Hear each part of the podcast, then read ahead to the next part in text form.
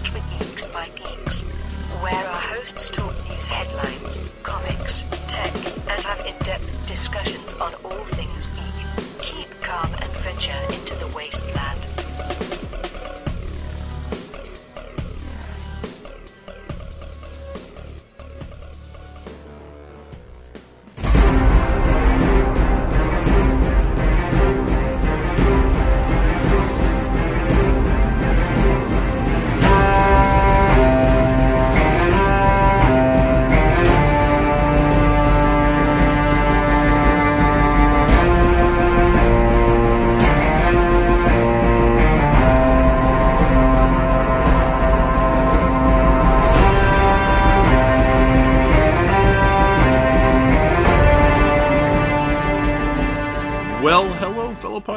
Listener, and welcome to Geek Fallout Reloaded, the news and discussion podcast for geeks by geeks. I'm your host. My name is Chris Lockhart, and I am joined by my co-host in crime, Ragnar. How's it going, Ragnar? Well, it's going quite well, and hello out there, everyone. And we have a special guest with us this evening. Ragnar, could you make uh, the introductions? Oh, okay, yeah. Uh, well, this is my girlfriend Shea. Hello. Apparently I'm special. Excellent. She's very special. She, she even wears a helmet Awesome. Yep. when she. oh boy. and um, yeah, and she and we're we're here tonight to talk about two of uh, the newest fantasy series, and probably one of the most divisive fantasy series ever made. Uh, so we're going to be talking about the Rings of Power first, and then we're going to be talking about House of the Dragon. Um.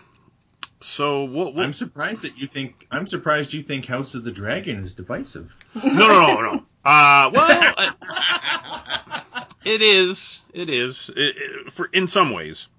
Um, but uh, first of all, um, getting into talking about Lord of the Rings, the Rings of Power. Uh, going into it, what was your expectations? Like, uh, you know, leading up to it. And uh, Ragnar, we'll start with you. What were you expecting uh, with this series? Well, as I had said in some of our previous podcasts, I knew it was going to be a train wreck. yeah, Um, because they didn't get the rights to Lord of the Rings. They didn't get the rights to The Hobbit. They didn't even get the rights to the Silmarillion. They got the rights to the appendices, which are at the end of the third book of Lord of the Rings, Return of the King, hmm which most of us have never read and don't form a complete story. It's just like a bunch of little bits and pieces, you know? Mhm. So I knew that was a bad idea. And they spent a lot of money making this show, like probably the most money that's ever been spent on a show ever.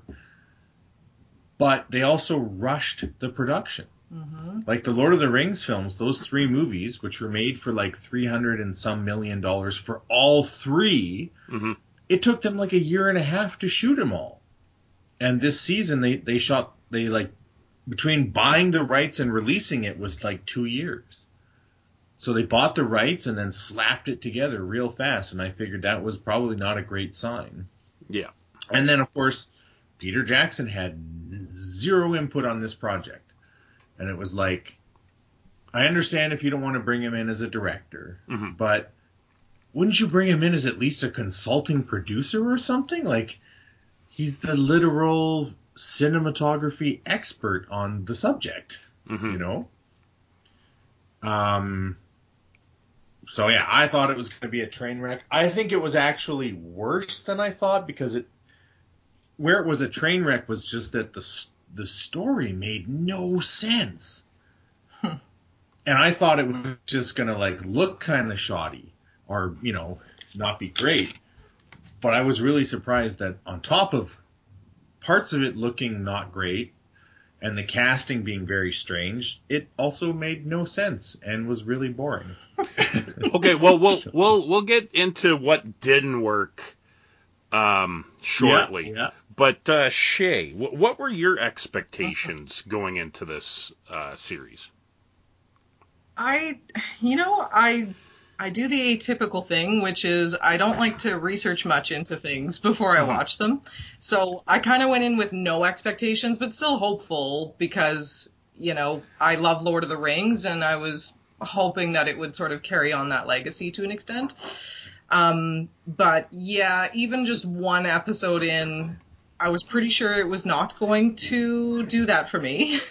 Yeah. Um, I I really struggled to develop an attachment to any of the characters. Like I, and it was kind of all over the place and really drama focused, um, rather than, you know, like politics or conflicts or you know.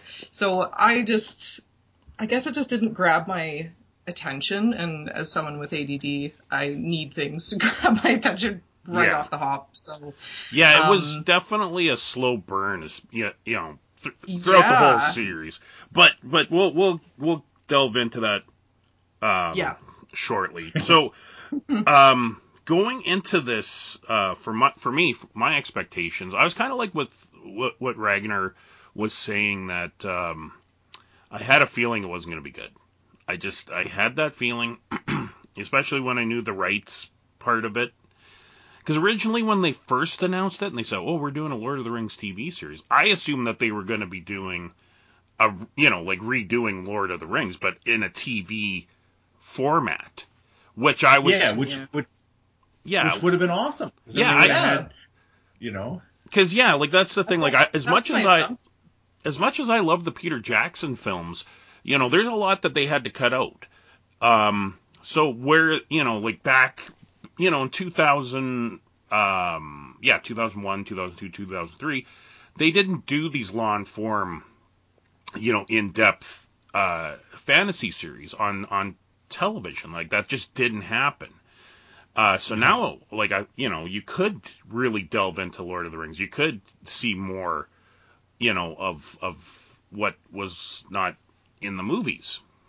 Um, but uh, you know, I kind of had mixed feelings about that too, because I was like, well, you know, they'd be recasting Frodo, they'd be recasting Gandalf, all that kind Yeah. of stuff. But you know, I was like, oh, maybe.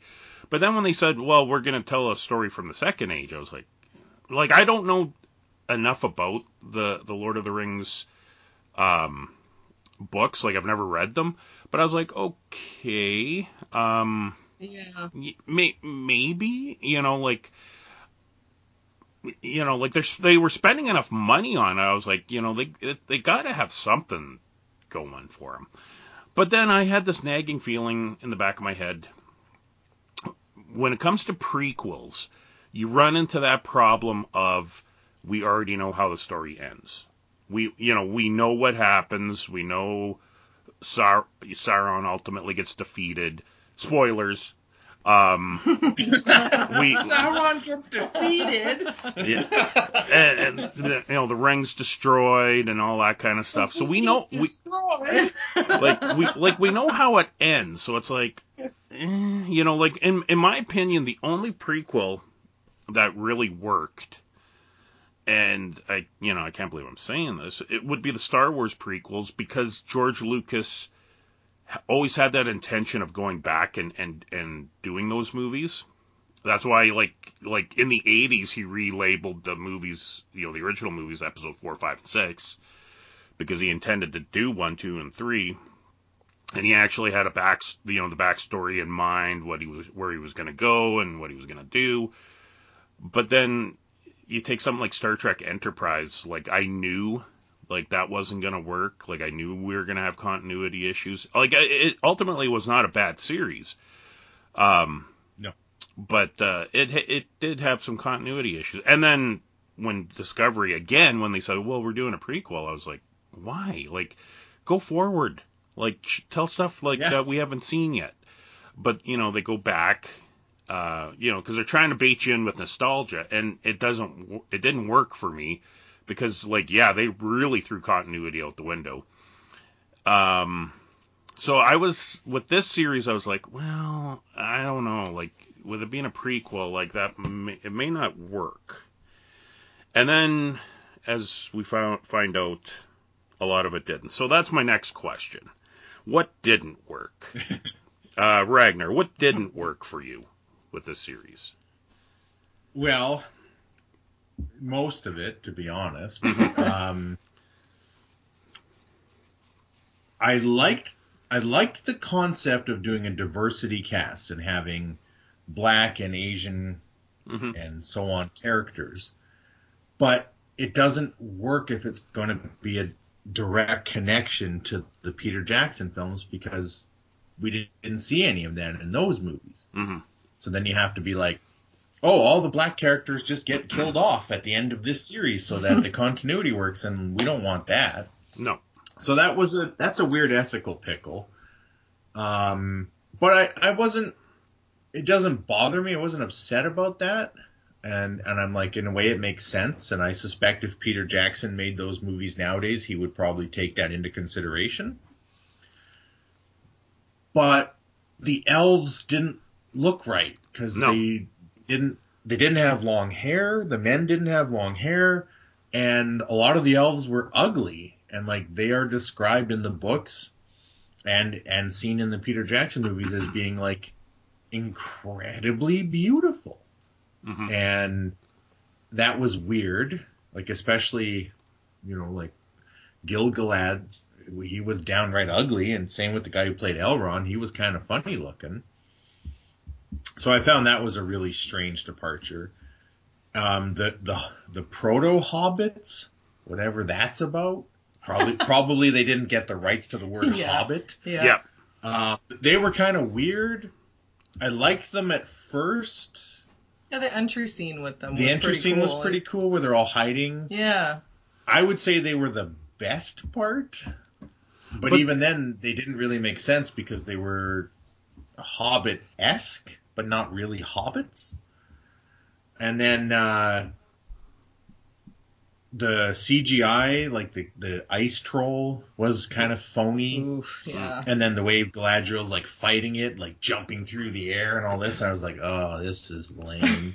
Yeah. and then the actress who played Galadriel maybe could grow up to become Cate Blanchett, maybe. But also like she's like a fucking superhero who can like swim across oceans and defeat anything in combat. And Mhm. it just didn't make any sense. Elves are immortal, but they're not superheroes and they can be killed. It's just like they don't die from age, but they could still be stabbed or murdered or poisoned. Mhm. And they still have to eat. They just don't die from age. So that was super weird. And then this wizard guy that fell from the sky, that was cool. And, it- and we talked about him for a long time, Shea and I, and we were really curious. But at the end of the day, we were also like, if they're inventing a new wizard, we're not into it. yeah. And if this is supposed to be Gandalf, the timeline is way wrong. Yeah. So, so that there was that. And then for me, the dwarves were a big issue because they're one of my favorite parts of the, the Lord of the Rings and the Hobbit and the Tolkien lore. And I liked some of what they did with them. The beards were not very good. And then the whole part where Elrond gets in a, a rock smashing contest. Yeah. Yeah. That was really weird. yes. And also, Elrond should have won because the elves would have would have Super greater, strength. Especially if Galadriel has super strength. Yeah, then he would too. he would too, and the elves are supposed to have a longer stamina than the dwarves. Mhm. So I thought that was kind of phony that he lost. Um, and then the the female dwarves didn't have beards or any facial hair. And I that bothered me. and I like I understand you don't want to make them look ugly or homely. I get Yeah. it, and trying to give them a beard and make them look still attractive is a, a real challenge.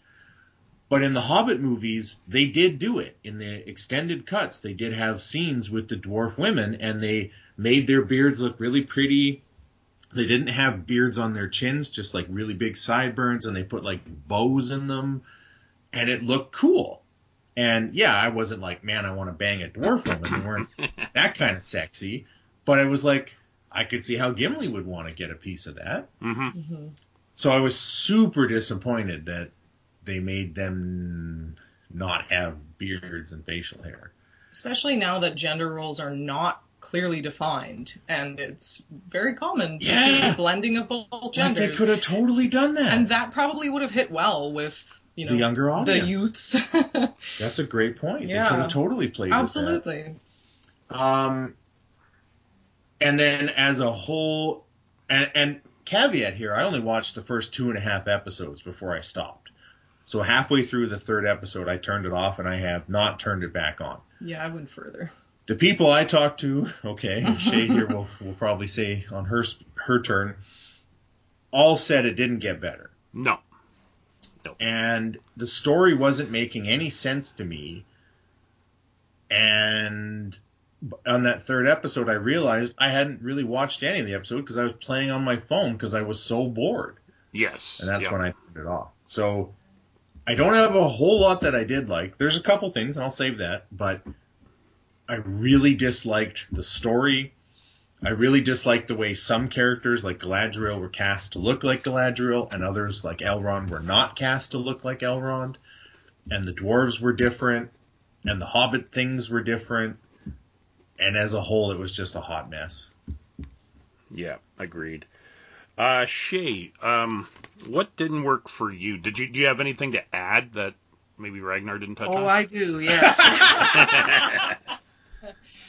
Um, the first thing that started bothering me is there was something that felt kind of high school drama about it, like the way Mm.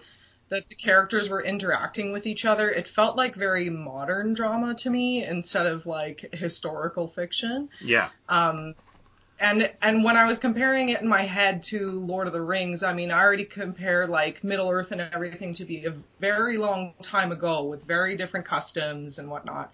And then we're supposed to be going further back from there, Mhm. and it felt more modern to me. So that bothered me a great deal. Yeah, Yeah. yeah, that's a good way of looking at it.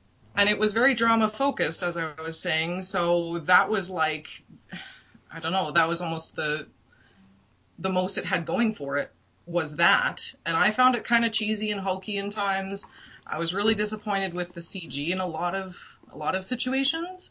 Um, because they spend so much on this show, so I was Yeah. I was expecting like Lord of the Rings quality, and we're talking Mhm. about movies that are over a decade Yeah, old, 20 years and old. that CG is better than this show. So There's there's still shots in Lord of the Rings where I can't tell if Gollum is CGI or real. I know. And that came out when I was in high school 20 years ago. Yeah. And now we're watching Lord of the Rings Amazon Prime that they spent a billion dollars. One billion dollars. and it doesn't look as good as a movie that came out 20 years ago. no, and Yeah. adding to that, I thought that the the costume wardrobe design was Mm. horrendous. Like Yes. I was distracted by it. Um I forgot the guy's name who had the like the green man on his chest. Yeah, that was the elf warrior. Yeah. Yeah, the brown elf warrior. I couldn't stand looking at that thing. Like I just wanted I wanted that to be gone. Um and as well, especially with the, the little hobbit people, even their wigs and whatnot. Yeah, like the, Like I can tell it's wigs. the village elder guy, his sideburns looked so just like Yes. oh, we just took a chunk of wig and glued it to his face. Like it didn't look real. No. And then a lot of the costumes, especially like the background people, you could Yeah. tell the costumes didn't fit them properly. Yeah. hmm And you're like, elves wouldn't wear clothes that don't fit Yes. unless like they were in a very strange situation. Yeah. and there was a lot of stuff like that. And of course, we've all seen the, the famous close up of the the girl wearing a chainmail shirt, and it's just like printed on the T-shirt Yeah. that she's wearing under her costume. Ugh. And I'm like, man, I've There's seen no excuse for I've that. seen better cosplayers in Winnipeg. I know. Yeah. um, yeah. What else was I gonna say?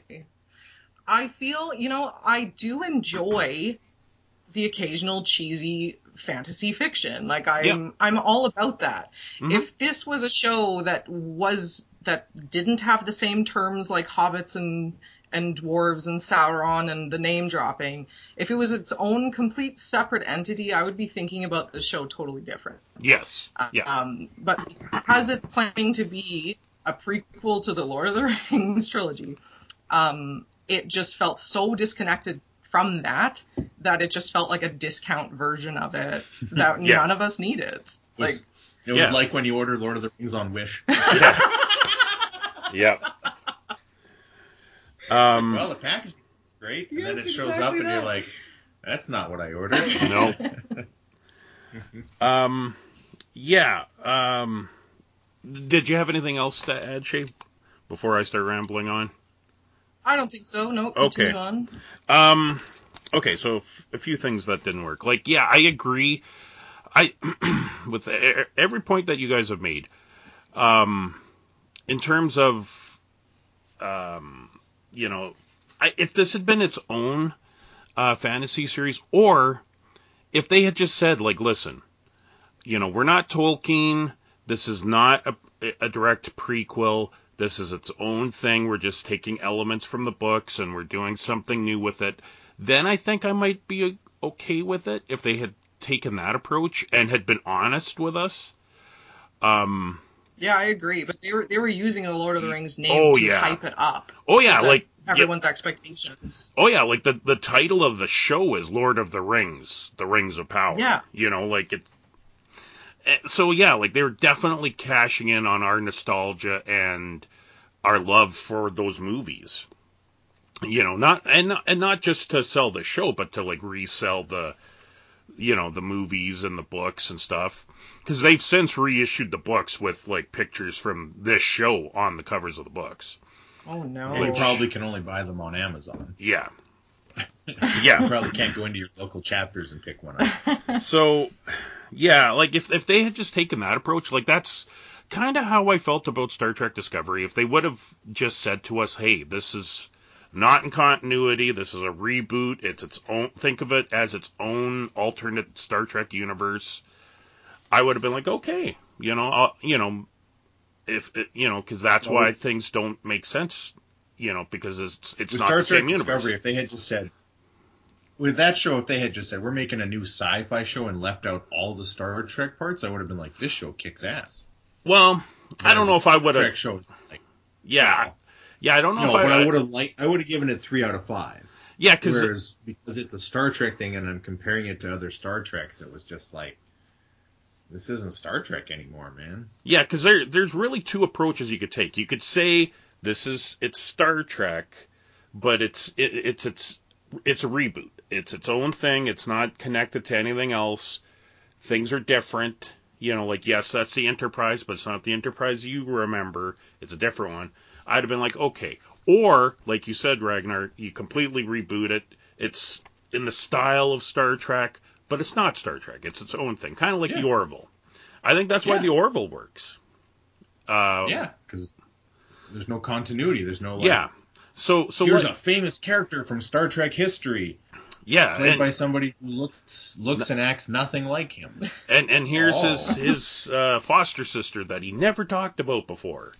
Yeah, Uh, yeah. Um. So like with Lord with this show, uh, the Rings of Power, I kind of felt, Yeah, felt it's the exact same. thing.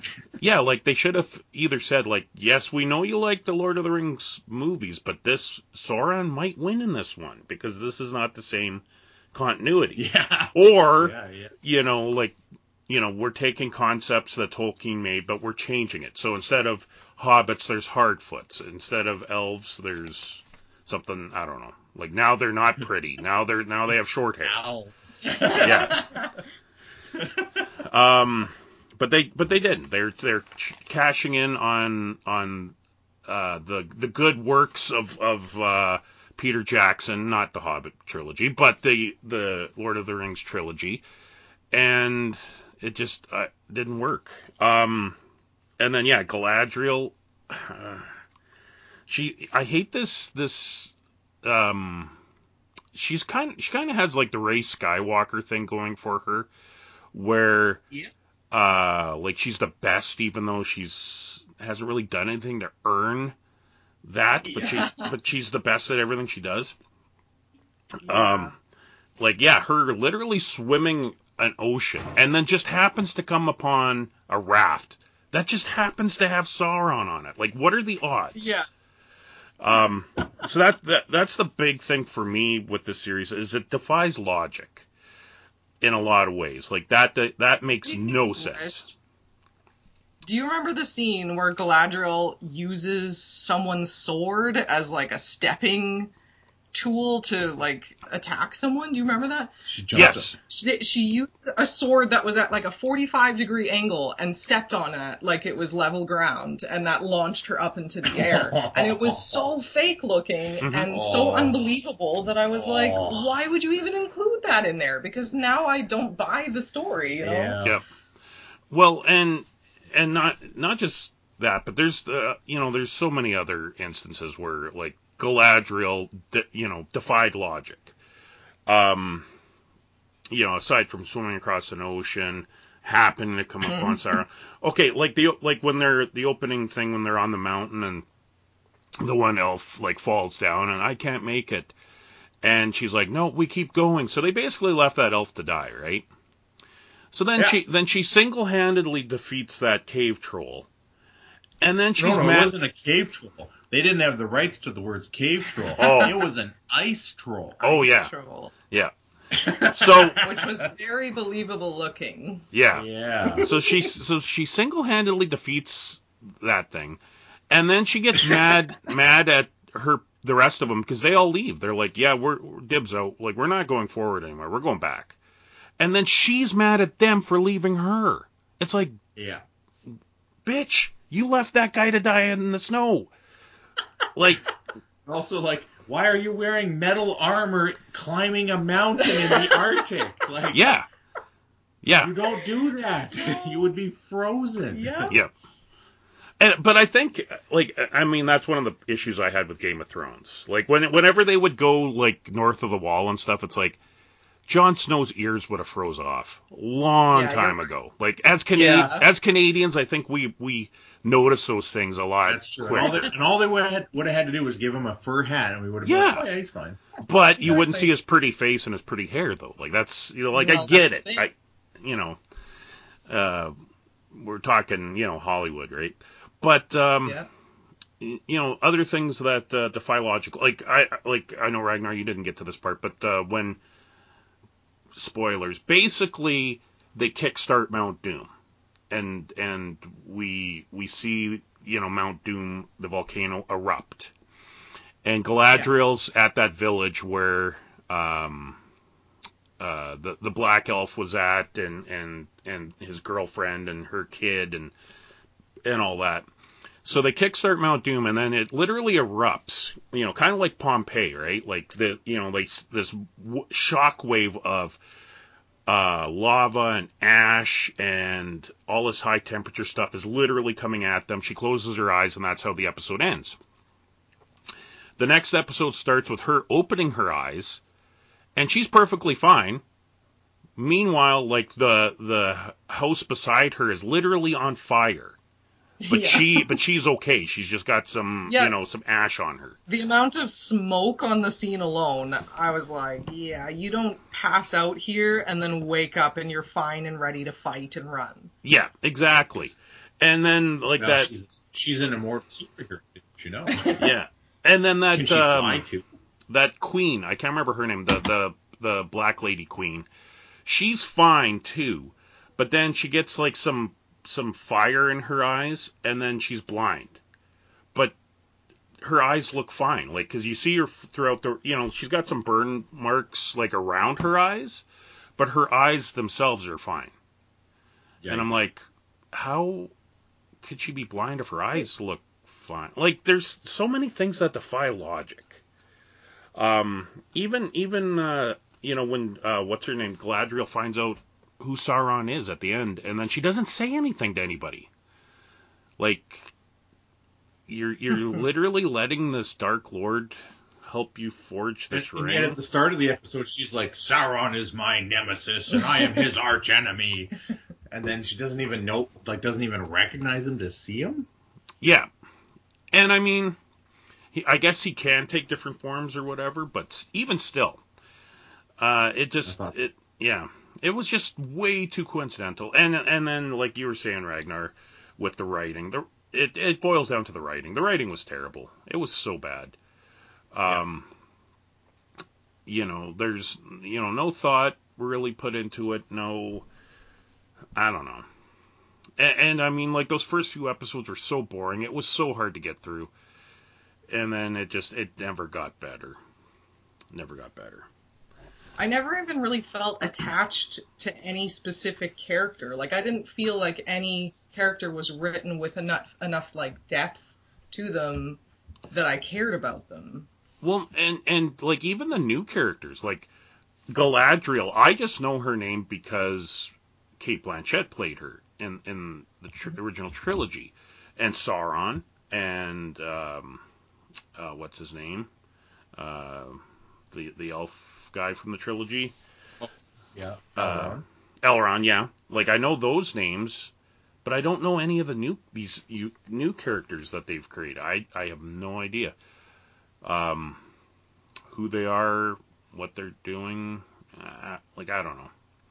And yeah, Yeah. like it, I just I didn't care. And, like I said, when an example of, of aside from everything I've already said about the bad writing, but that that that scene when they're like the ocean is or the sea is always right and they're chanting that i'm like oh my god like you know and the only decent lines that were in the show were the ones they literally stole from the original trilogy. Yes. um you know like uh, when sauron like tempts her you know you can be my queen you, you know and you could do this. That's literally the lines that Cate, Cate Blanchett said in the fellowship oh. like they okay. like literally lifted those lines, and I'm like, yikes! Like you guys can't even come up with anything good on your own. yeah.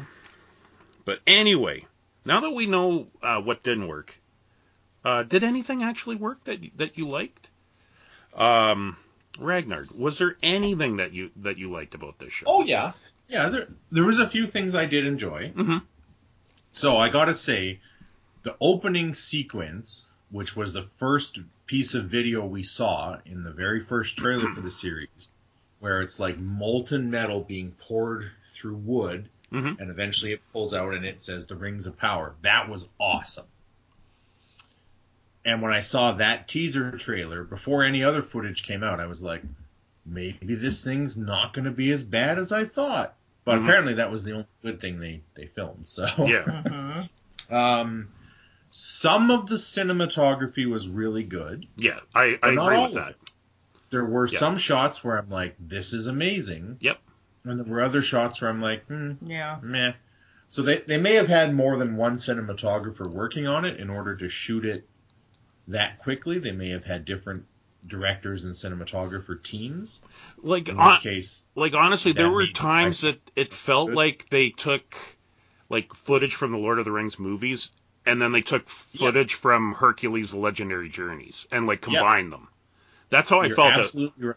Because Yeah. there were some shots that were brilliant and it looked like Middle Earth, and there were other shots, and you're like, oh, it looks like a Xena episode. Yeah, exactly. Yeah. Um,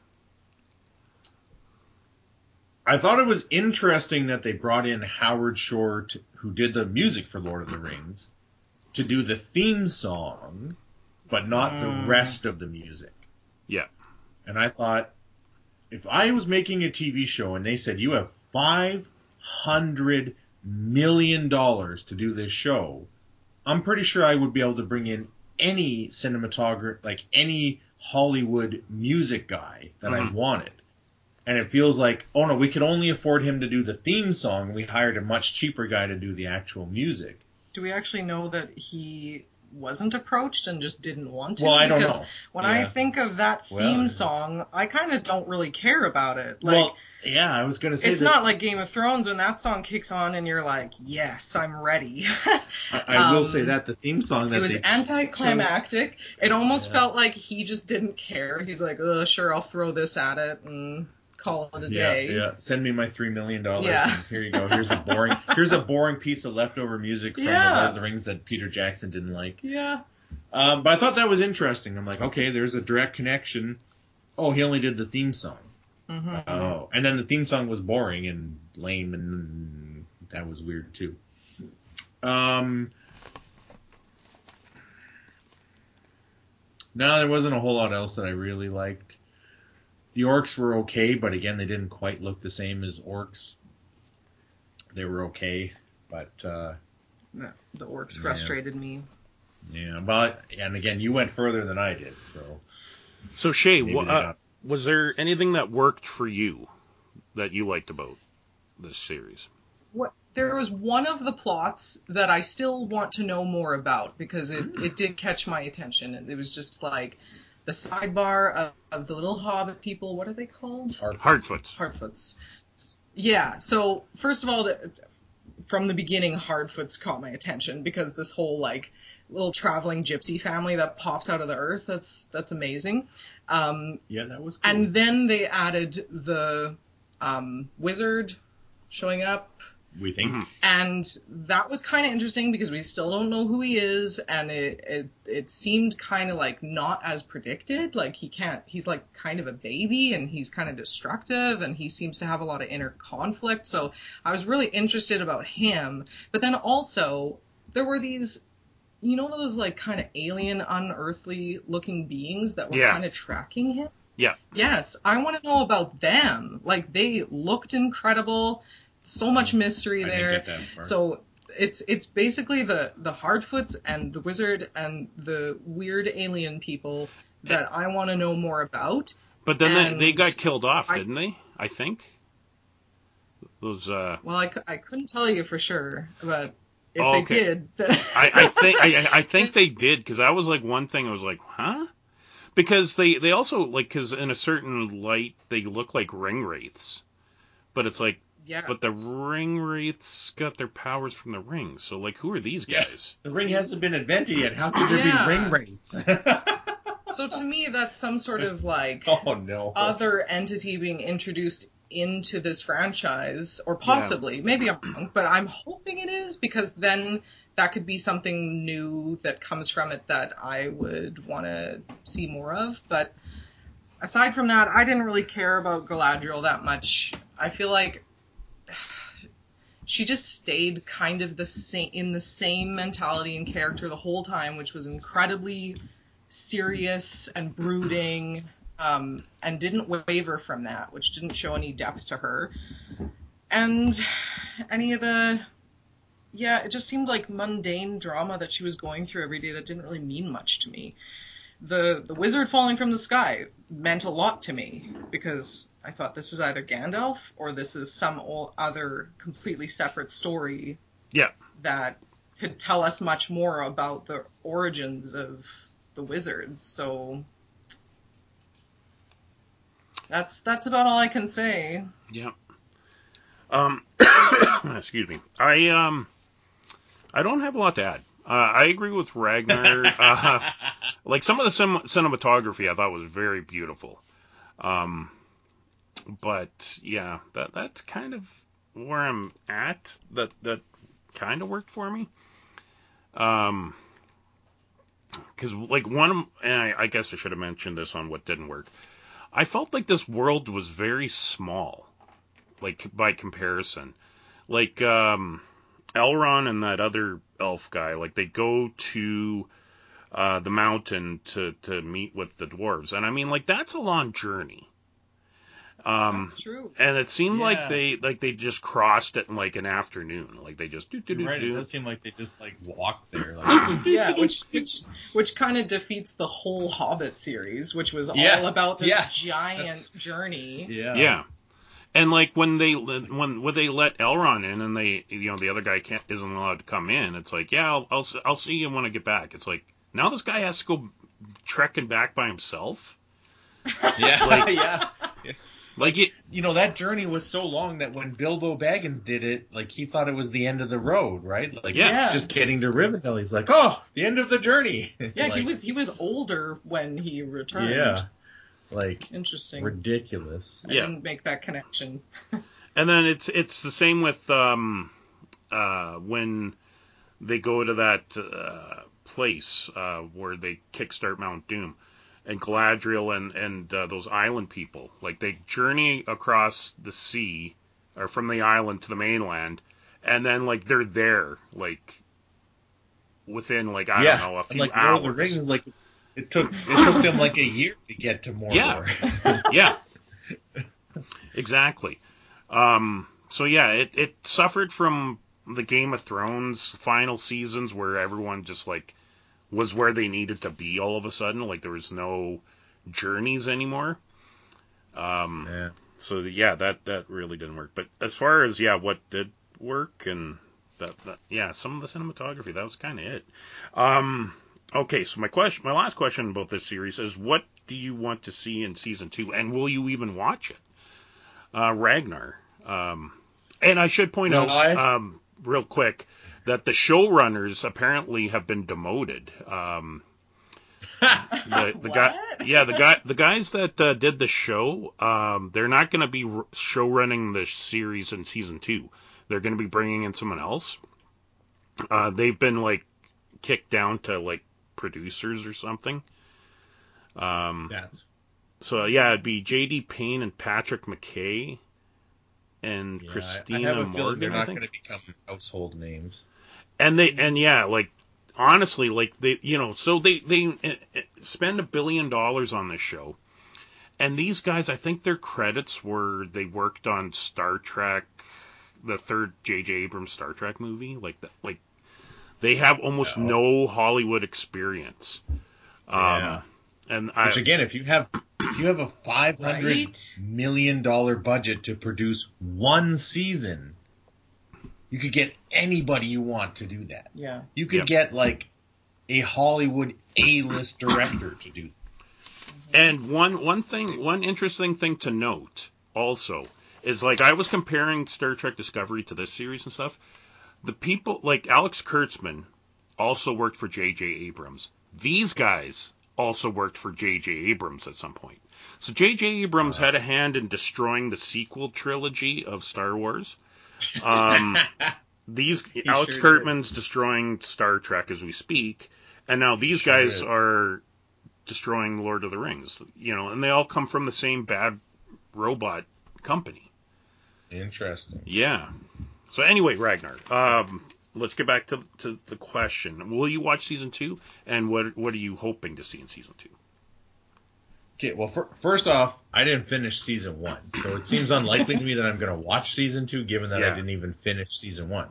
Now, originally, Amazon said this was going to be a five season show, Yep. and I'm pretty fucking sure it's only going to be two seasons. Yeah. And they're going to wrap the whole storyline up in the next season Oh, it's gonna be rough. because they're aware of nobody likes it and nobody's really watching it and most people didn't watch past episode 2 they're aware of all of that mm-hmm. and the other thing is there's no merch amazon is the second biggest retail company or second biggest company in the world and everybody buys everything on amazon there's no merch. There's no action figures. There's no T-shirts. There's Mhm. there's only the books with new pictures on them, yeah. and that's it. If I was gonna spend a billion dollars to make a show, and I was running the second largest retailer in the world, I would have so much merch you wouldn't believe it Mhm. and there's nothing. So that tells me right there that they knew they had a stinker. Like at some point they went like, "Oh, this is bad. We're not sinking any more money into this." yeah. I'm So I bet you- I bet you season two is going to have like a super low budget, and it'll be shorter episodes, and there'll be less of them, and they'll try to wrap it all up real fast hmm because I don't think they're getting a season three. I'm even surprised they're going to make a season two, and probably the only reason they're going to do that is because they probably started season two Yeah. before season one even came out, knowing how long it took them to make it. They, They they- probably wanted to get a jump start, and now they're like, "Well, we have to do it because we've already started it." Well, you- you're almost right, Ragnar. They they did start season. They've already started season two. Uh, I think it was October third. They started filming season two. So, All right. it, you you know, so, that- the, so when season one came out, they would have been like on location, getting Yeah. everything ready. yeah. Wow. So I'm wondering if if things are going to change since these showrunners got like demoted, or if they're going to hit the pause If they're button. already if, if they're already filming it, there's no way they're going to change anything No. because they would have already written the scripts. Yeah. and these new guys would have been hired in, but told you don't have any control. That or they're gonna change midstream, and then you're gonna really notice it when you're watching season two. On, it- but on a high budget show with all of this, you can't really change mid middle stream. Like, you you can, but I I think it it'll it, it will not go unnoticed. Like people will notice. Like why why does it feel different? Yeah, I'd, I'd be surprised. I I don't think I I would imagine season two is just like nobody watches it and it they quickly try to pretend like they never made it. Mhm. Yeah. Yeah. Yeah. Uh, Shea. All right, that's um, what Same same question to you. Are, will you watch season two, and what are you hoping to see if if you do? I'm currently not planning on it. I suppose I suppose if it's released and and I start hearing from people around me that I trust that oh you should give it a chance it's actually better this time around that I would I think I would do that but Yeah.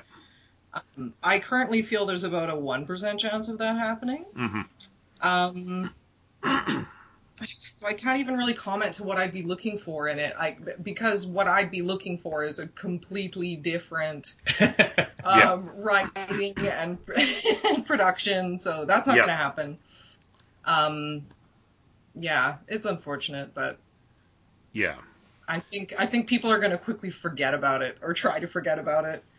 well, I noticed like we do. Shea and I sell at Comic Cons. hmm I didn't see any Lord of the Rings cosplays No, from this show. I saw people Nope. dressed up as Bilbo Baggins. yeah, Mhm. I even saw a Tauriel and like I saw Yeah. like people from The And Hobbit. there, and there was a Witch King. I saw a Witch yeah, King. yeah, But I didn't see anybody trying to pretend they were from this show. no, I didn't see any of the new Harfoots or the new dwarves or the new Galadriel or the new elves uh, or the new orcs. I didn't see any of that in any of my shows. Yeah. Um. And mo- and most people I talked to said the same thing Mhm. as what I'm saying, which is they stopped watching after the second episode because it was boring. Yeah. I'm like season two. I'm definitely not going to be watching unless, like you guys said, you, someone tells me like, oh my god, like they've changed it. It's so good now. You know. Or you'll you'll probably try the first episode. And I within five know. minutes you'll decide if you're going to watch the rest of it or not. I, I I think I'd have to be really bored or something. yeah. There's Because also the dilemma if you're a Lord of the Rings like diehard fan, that wa- continuing to watch this show starts to ruin the franchise for you. yeah. Um, that's definitely what I was finding. Like I felt like it was tarnishing my memories, yeah. and I and I didn't want to go further because I just wanted to um, preserve my my nostalgia as long as I could. Yeah, and the one positive, like I will say, that has come out of this whole situation is it has made me appreciate the original trilogy Oh, a lot more. And I and I do Well, I plan bet- on, I- on going and I bet you back the, and the viewing streams for the original trilogy have just Oh, yeah. skyrocketed with everybody being like, Yeah. I want to watch Lord of the Rings, but the good one. yeah, But well, honestly, the show did remind you of how epic that series was because you and I were were talking about it while we're watching it. We're like, wow, the CG was so much better in the original movies, and like The, The- costumes were better. The yeah, music the, was the better. The character development, the like world was bigger. yeah, everything was just so much bigger and a lot more care put into it instead of just some sort of like rushed uh, fantasy action film designed to catch the attention, I guess. But there wasn't care put into it the way I would have Like- expected, and but it made me think about Lord of the Rings and The Hobbit, and Yeah. and I really, really appreciate what they did, and that they did that so long ago that it's still comparable to shows being released now. hmm like I have a book, an entire photo book, and it's a decently thick book of the weapons and armor of Lord of the Rings Mm, because they put so much attention to detail in there that all the characters had real swords that they hired a professional swordsmith to make. They wore real armor. They hired like I think it was two or four guys to make all the chainmail. Yes, it was plastic rings and not metal, but it was still put together the same Mhm. way. And those guys literally wore out their fingerprints because Mhm. they got such deep calluses from clicking the plastic Wow. rings together that they don't have fingerprints anymore. It's just scar tissue. I worked at a chainmail factory, so I know a fair bit about this. Um, and in the Rings of Power, they didn't do that.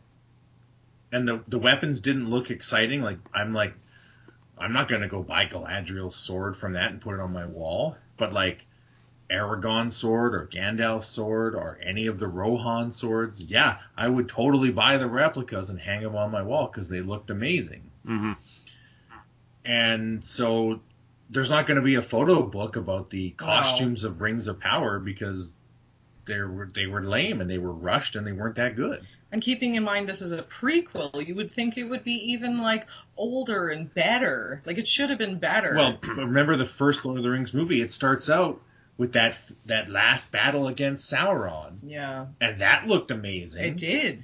and like that was like you were like like you watched that 17 or whatever that that however long that sequence was i think it was only like three or four minutes and you were like i'm in Yep. Yeah. like i am so fucking in this is incredible and when you watched the the rings of power you didn't get drawn in like that Mm-mm. you didn't see an epic battle with real people with real weapons and real armor and be like i am into this world you were like oh she can jump off sword blades and kill ice trolls what the hell's an ice troll? I never heard of an ice troll before. Oh man, this is bad. Yeah. Yeah. I would have found it more believable if this was actually a sequel, like much farther into the future, and like obviously not using the same characters. But if it was supposed to be a more modern spin on it, it would have made a bit more sense to me. I think. Yeah. Yeah, if they had done a sequel and like maybe Sauron had like some backdoor way of coming back or something, like maybe he had Ring ano- two. Yeah, maybe he, yeah, maybe he had another More ring hiding out there. Yeah. But anywho. Yeah, it would have still been better than this prequel that doesn't make sense. Yeah, and, and like I said, that's the the dangerous territory that you you you put yourself in when you start doing prequels. Then it's you know like go, go ahead, not back. You know, unless that was always the plan, but but it wasn't. But anyway. Yeah. You know, th- thinking about that, that Chris, one of the better prequels I can think of is Better Call Saul. Yep. That and Except I mean, that the characters, like the actors, look noticeably older. yeah, hmm and it's supposed to be a prequel. Yes. Especially the guy who plays Mike. You're like, Yeah. this is pretty hard to believe. That guy's clearly in his 80s and he's supposed to be in his 60s. Like, ooh. but as far as a prequel goes, it was great. The writing was great. The great. writing was great. The acting was great. The world was the same. And you saw how it was going to sync together eventually. Mm-hmm. yeah. So this this could have worked if they had had Peter this- Jackson this and his crew. Because Better Call Saul, it was the Breaking Bad crew Yeah. that came back to do the prequel, right? Oh, yeah, it was So- all the same people. So it, it could have worked had they, you know, had Peter Jackson and them involved. And the reason they didn't they didn't even go try to go that way is because they did, couldn't get the rights. Yeah. Like Jeff Bezos sent out his agents and said, "I want to do Lord of the Rings," and they came back and said the the rights aren't for sale. They they, they the estate is refusing. And he said, "Offer them more money," and they they said, "We did. Money's not what they want. The only thing they're willing to give us is these appendices." And he said, "Sure, go for it." Not having no idea what he Mhm. had gotten into. And that, and when you think about it, I get, I guess, like that estate, like they probably have not as much money as Bezos, but they have a lot of money, and they probably don't need more money. But I No. mean, No, and it- they're they're much more concerned about the artistic integrity. yeah, Like Peter, ja- Peter Jackson had a lot of trouble getting those rights because they were like, we don't want you to make something that that you know my father would roll over in his grave about. And this Amazon show is something that Yep. J.R.R. Tolkien would roll over Oh, in yeah. his grave about. Where the Peter Jackson movies, he would certainly complain and quibble and, and stuff, but he would probably overall appreciate them. yeah, And he would probably say things like, "That's Gandalf," and "That's Sauron." You like he would be like, "There they are, alive and in the flesh." But when he watched this show, he'd be like, "Who's that? Who's that? Who's that? Mhm. Who's that?" Yep. What's a Harfoot? Like he he wouldn't understand any of it, and he'd probably get real mad and give you a probably a pretty stern lecture. yep. Um, yeah, if- it, it's a good thing I'm not part of the Tolkien estate, because if it was up to me, I would have been like, all right, well, I'll sell you the rights, but you're take you're putting me in space. Because I mean, Bezos is going, he's got rockets going to space. Yeah. I, I'd be Yeah. like, I, I want to go into space. That that would be my price. I would absolutely take that bribe, hundred percent. Yep. Yep. Which, it- which, like I said, it's probably a good thing I'm not part of the Tolkien estate because I totally would have sold out to go to space. Um. All right. Well, let's let's talk about a good prequel show, actually. Um, Better Call Saul. and that is House of the Dragon. Um. So yeah, this was announced. I believe it was October 2019 that they were doing this series, and it was based on the book Fire and Blood, which they've got part one out. They still haven't got part two out. Um, but this is about the Targaryens, and it was going to be about the Dance of Dragons, and so on and so forth. I had a good feeling about this going in. So that's my first question. Going into this, what was your expectations?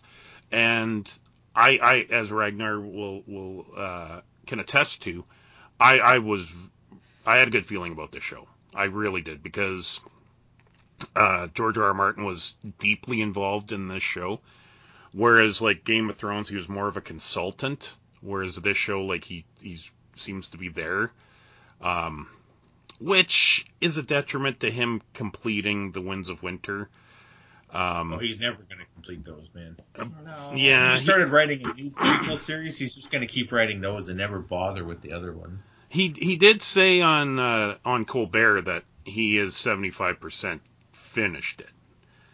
Um, Yeah. Okay, So given given the ten year time span, seventy five percent, so we can expect it in like three years possibly, maybe. But he also said it's it's the biggest book he's ever written. So fingers Yeah. crossed. Hopefully, It comes Um, with like a hand cart so you can roll it into your house. yeah, Jesus, he's got some big books.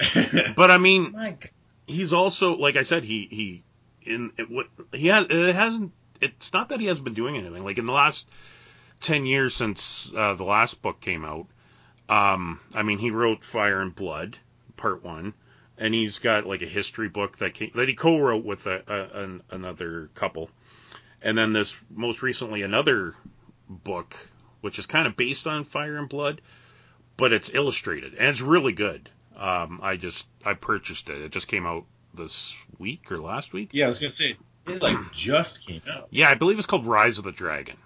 And again, it's Yeah, that's it. yeah, it, it it's amazing. It it looks fantastic. I even got the audiobook um, for it. So yeah, I, I'm totally invested in this series going in. I, I, I was super excited. Um, plus the the other showrunner. Um, uh, well, there's actually two showrunners. Uh, let's see here. Um, uh, I'm just looking them up. Uh, M- Miguel Sapochnik and Ryan Condal. They are um, uh, the showrunners, but I believe Miguel Sapochnik is stepped away for season two. But Ryan Condal, like I've seen a lot of interviews with him, and he is a fan. Like you could tell, like he like this is very important to him. He's very invested in in doing a good job. And George R. R. Martin has you know given him his blessing and is working with him. So I'm super. I was super excited going into this. Um, so uh, I'll, I'll I'll start in reverse. Shea, uh, what were your expectations going into this series? Well, it, it wasn't that much farther before. So I started watching Rings of Power first. Mhm. And when I did that, I, I got really afraid Mm. because I thought I thought if they can if they can do this to Lord of the Rings, if they can ruin Lord of the Rings for me, what if Game of Thrones gets ruined? Um, so I was pretty hesitant to start House of the Dragon, um, and I waited until there was uh, raving reviews and people recommending it to me to get into it. Uh, Yep. And then even like 10 minutes into the first episode, I was invested and excited. So I, I guess I was worried going in that it, but, but in comparison to, I think it was a mistake that they released these shows at the same time. Um, Yeah. Because the comparison is just uh, ridiculous. Oh, yeah. Um, Yeah, and Yeah. uh, it definitely didn't help the Rings of Power. It definitely worked against them no. big time. Yeah. Um, and yeah, I don't, I like, I totally don't blame you for being hesitant because, um, I, I don't like Shea. I don't know how you feel about the last few seasons of Game of Thrones, but I know Ragnar and I, we're pretty critical of them. Um, Yep. and I was I tend to agree. so like I totally get why people are hesitant to get into this series, um, because you know, yeah, it just the the last couple seasons of Game of Thrones definitely weren't as good as as the previous seasons, and I I really f- I said this before like I wish they would have just hand like because it was two different showrunners for Game of Thrones, um, I can't remember their names now, but they should have just handed the keys over to somebody else and been like, "Peace out, you know, we want to go do Star Wars."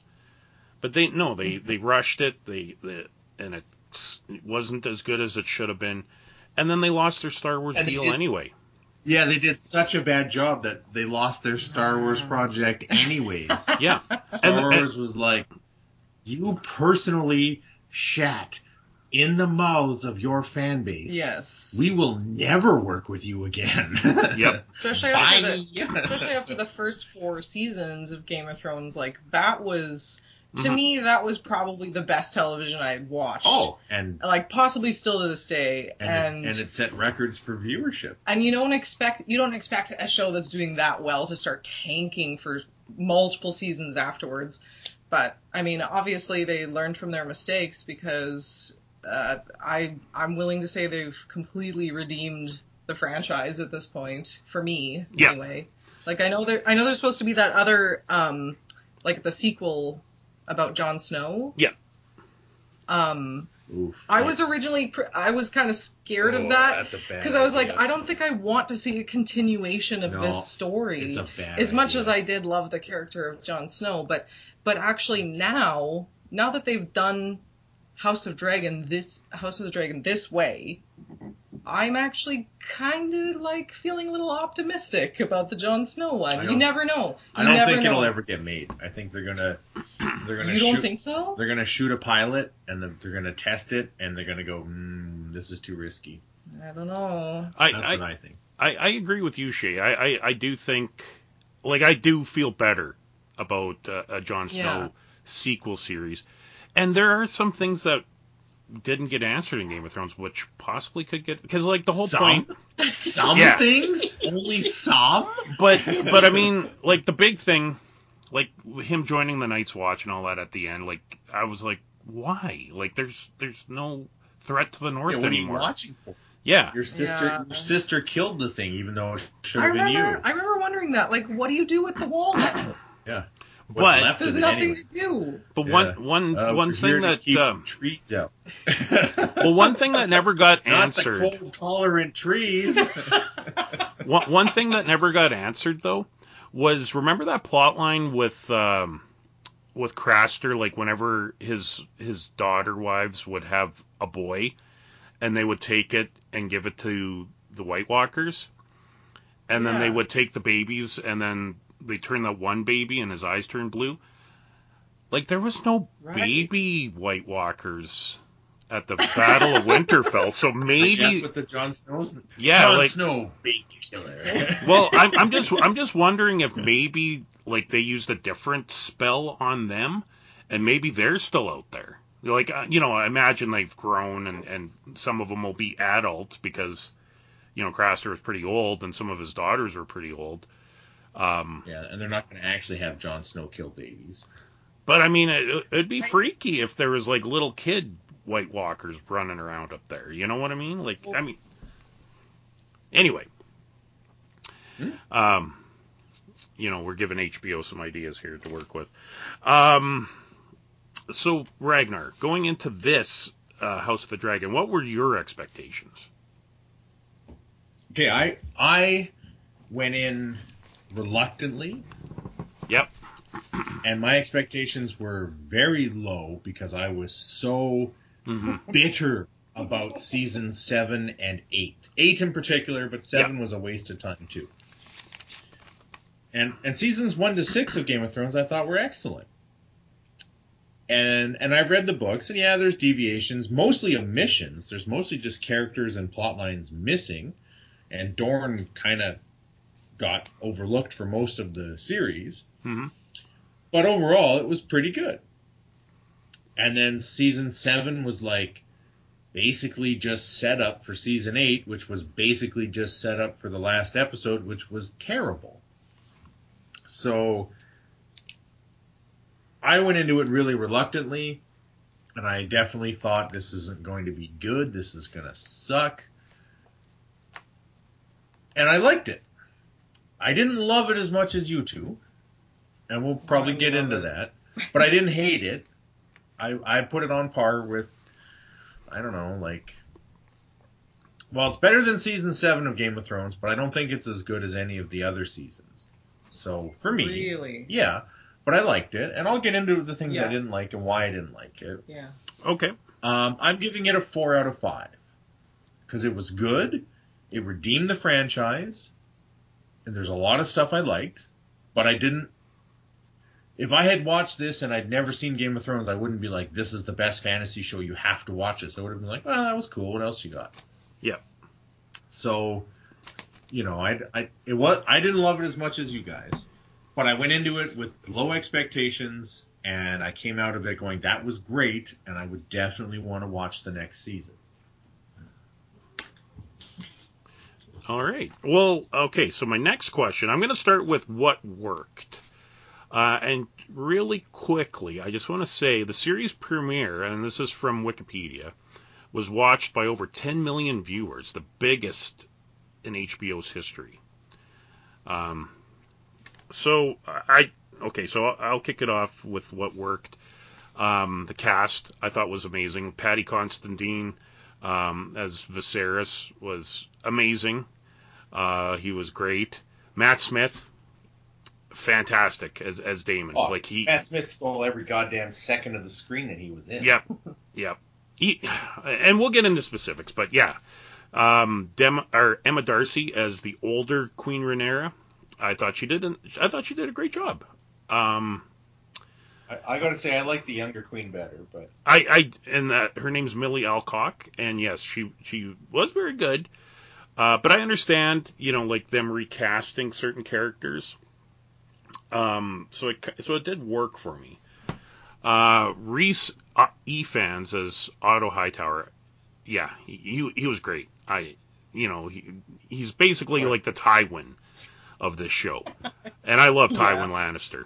he was. He was absolutely the Tywin Lannister of this Mhm. show. Yeah. Um, and then yeah, we had uh, Lord Cor- Corlys, uh, Velaryon, uh, Princess Rhaenys Targaryen, uh, the prince, prince, or the queen that never was. Sorry. Um, That's the old lady. yeah. Yeah. Olivia Cooke as Queen Alicent and Emma Carey as the young Queen Alicent. They were great. Um, one guy that I Yeah, absolutely the continuity between those two was really good. It was great. One guy I absolutely hated on the show, but I think it's be, it's a tribute to his acting was the guy uh, Fabien Frankel who played Sir Criston Cole.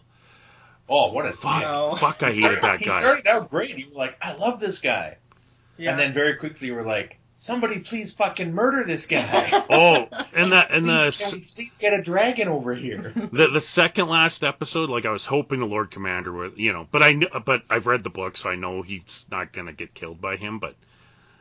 But That they are they, they are changing some things because uh, uh, Lord Commander um, oh what's his name Hi, is it, no it's not Hightower uh, oh Sir Straw. Westerling um, Sir, uh, Sir Harold Westerling um, The old He- bald Scottish. yeah Mm. his character actually dies like 10 years earlier than we see on the show. Uh, he, and he Oh. just died of old age. So the fact that he made it to where he is is a change from the show or from the book. Which means anything can happen Yeah. with his character. So I'm cool with that because I was like, ah, I like that guy. I didn't, I don't want him to die too early, and they didn't. Yeah. And then oh, um, Matthew Needham as Larys Strong. Man, that Oh. guy's a creepy fuck, but Clubfoot. so so good. Yeah. Yeah, the old clubfoot. Oh yeah, that guy. Oh, Man, I, eh. I, I really want to watch that guy die, which means he's probably not gonna. No, of course not. I, I'm, I, I'm not going to give it away. I won't give it away. But Yeah, I Um, guess I guess he knows. yeah, he he plays the game quite well, and the whole foot thing, I did not see that. That's not from the books. Um, and man, was Yeah, that was that something. was that creepy. Wow. Yep. Um, Okay. but in my opinion, I think it's the best show of 2022 and the best new show because this was the only show that I was like, I can't wait to see the new episode. Like, I'm so excited.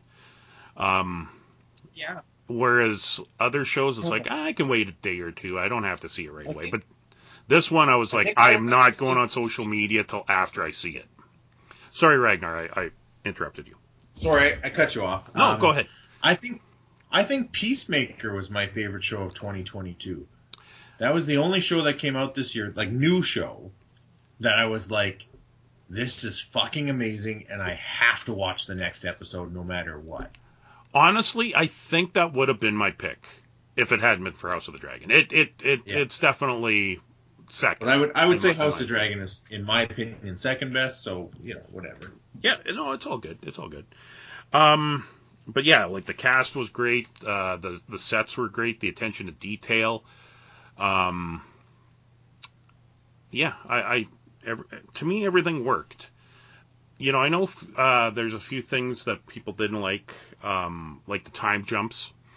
Uh, but I think it worked because if we had taken like a whole season to get to certain spots, it would have dragged. Whereas, you know, like you know, we're telling a story here, like we got to get to these, we got to hit these points, and having it all take place in a certain, you know, the same time period doesn't work. Um, which was one of the faults of of the Rings of Power because they like some of the events that are portrayed in that take Oh. place thousands of years apart, but they brought them all together in the same time period. Uh, so I'm glad they didn't do that for this show. Um, the wigs at first kind of bugged me, but I got used to them. Like you know, uh, the the Yeah. families from Old Valyrian, like you know, they're Yeah, the Velaryons. I was like, okay. Like I know lots of people who have that skin color and are older and have that hair color and have dreads and they don't look like. but, But, you it got wasn't even just that. Like some, there was a couple. I think the the daughters of Daemon and um, Yeah. Laena. They kind of had like this whole bee's nest thing Yeah. going on. Yeah. It looked like way too much hair, so that was a little bit distracting to me because I was like, "There's no way you have that much hair." but But maybe it was part of the way their updos are done. I don't know. Well, the the and the the thing that um that I, I I tell people is like the Valerians and or Valerians, sorry, and the Targaryens are are descendants from old Valyria. Um, Yeah. and the, and there and that's why like they marry you know brothers marry sisters and aunts marry nephews because they want to keep their bloodlines pure in order to control dragons because their heritage is is also magic based like they you know old, the old Valyrians tamed the dragons through the use of magic. So like their their hair being not making sense kind of ties into well it's also magic like it ties Yeah. into that like that's why like like in the original Okay. series um Daenerys like that's why she could go into that that uh funeral pyre you know with Khal Drogo and the witch and like come out Yeah. like unscathed right because she's got Well, no. Speaking in of in the books, in the books, she comes out with all her hair burned off, Yes, she doesn't have any hair Hmm. left, but but but survived. but then how does that fit in with Princess Laena um getting singed by Vhagar? Like because shouldn't is it spe- just specific Targaryens or or of old Valyrian blood that have this ability like Daenerys had or is that the expectation of all of them? See, and that and that's the thing that we don't know because like at the beginning of that episode when her and Daemon were flying around with their dragons, like Mhm. her dragon breathed fire or um, yeah, the big dragon, and then Daemon throw flew through it and he was like unscathed. He was fine. Yeah. yeah. But then at the end of the episode, yeah, uh, Vhagar burns her to death, which she wanted, but like I don't Yeah. know. Maybe See, maybe I, I would have thought I would have totally accepted that they can step through fire but not dragon fire. That would have made sense to me because Mm. dragon fire isn't normal fire. Oh, you're right. But then you had the guy get hit with dragon fire and be fine. Yeah. So that doesn't even hold up. So I don't really understand But- there. could be a slight But- butthole. I don't know. yeah. But like, but yeah, going back to the original series, like Dany and her brother Viserys, like remember he got burnt, he got burnt to death with a melted. Uh. Yeah, that was that was such an epic death scene. crown for a Oh. yeah. Splash. Whew, that was sweet. That was So great. like he dies from from hot molten gold, but yet Daenerys can like chill in a fire. You know, so I don't know. It, it I guess it depends. Well, molten gold's not fire though. That, that is true, but I don't know. It's all magic. That that, that if it doesn't make Yeah. sense, it's magic. And if it, Yeah. The and it's an- it. and it's ancient magic because there's no way for us to verify it. So, um, so yeah, this this show worked for me on so many levels. Um, Shea, uh, what worked for you with this series? my you know there's actually some aspects of this show that and Chris well Ragnar will disagree with me which is that I think that this show did a better job than Game of Thrones at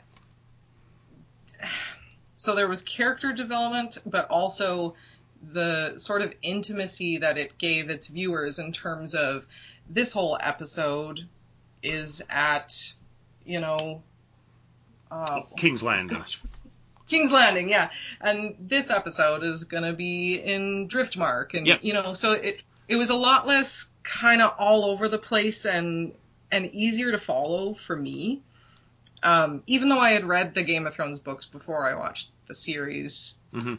uh, it's just it felt a little bit more character focused, and I thought that actually almost every single character in this show was a very complicated complicated and flawed person. Like Yes. Daemon goes from being an absolute psychopath to being caring and loving, and then also back to psychopath a little bit. And uh, even the High Towers, um, Alicent Yeah. has a huge character development, and then also goes back. So they they really worked hard at developing like the in between between good and evil so mm-hmm. that you don't even really know who to side with like it i think most people are siding with the blacks and and whatnot based on this the where the Right. show is going but I'm siding with Matt Smith because he was the best character. but you really don't get a sense of this side is evil and this side is good. You see flaws in all of them. Mm-hmm. You see the tragedy behind even just simple miscommuni- miscommunications with King Viserys dying and saying the wrong thing at the wrong time. Thinking he was but you, talking to a different. but they built that all up in a way that you still empathize with the Greens and why they're doing that and why they feel that they have to. So I it wasn't totally like that in Game of Thrones for me. Yep. Like I don't I don't remember thinking that, you know, Jon Snow was a very gray based character no, he or wasn't. But but there were some like Jaime. there were some Jaime Lannister starts out as this horrible villain. The first time you meet him, he throws a kid out of a tower, Jaime and by the end, you're fucking rooting for that guy. Yeah, this is And then by season eight, you're like, oh, that's how he dies. This is stupid. But right Yeah. up until then, you Yeah. were rooting for him. Speaking of which, Daemon is definitely the new Jaime. like Yeah. he represents that character to a T. And I Yeah. actually I was talking to a friend about um I don't know if it was the last episode or the second last where he had kind of like choked Rhaenyra. Yeah. Um That was and a in the lot of people were like, "Oh, that was so out of character for him." I'm like, "No, I feel like it was out of character that he was being, you know, sweet and loving for a period of time there because we we saw a lot of his true Oh, yeah. colors in the first few episodes." So Yeah, and that like that moment, like yeah, that kind of shocked me. But then it's like I realized Yeah. because Rhaenyra kind of turned into her dad. You know, like Yes. by but when she Yeah. you know like she had his mentality um when it came to ruling whereas Daemon didn't Daemon- have that Daemon does not. he did not agree with his brother so when she started talking about the prophecy he's like he, he that like was a trigger. yeah the trigger that was a trigger for him and then that was really him like choking out his brother not not so much his wife slash niece Yeah. I I kind of saw it a little bit more like like I think a big part of him looked up to his brother um, and kind of felt like he lived in Viserys' shadow.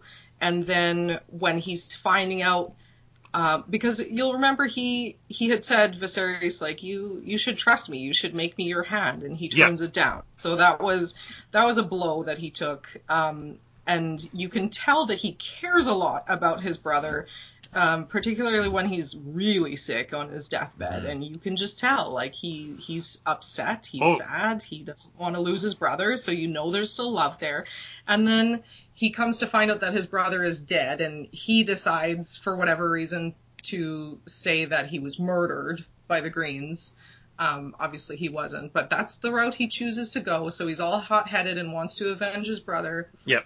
um, and then that added little icing on the cake was um, Rhaenyra saying, "Oh, but don't you know about this like special prophecy that we're carrying along?" And he didn't know, and I think that was just like the last straw in him feeling like he didn't live up to his to his brother's name, Yeah. and and he was never going to be as good as him, and um, because yeah, I, I think that was just like him taking out his anger on a lot of other things on Rhaenyra in that moment, and that, Oh, that's yeah. probably not a reflection of their relationship going forward or whatever. He just he was very very worked up, and he doesn't he doesn't seem to understand how to process emotions, so he processes anger because that's what he knows.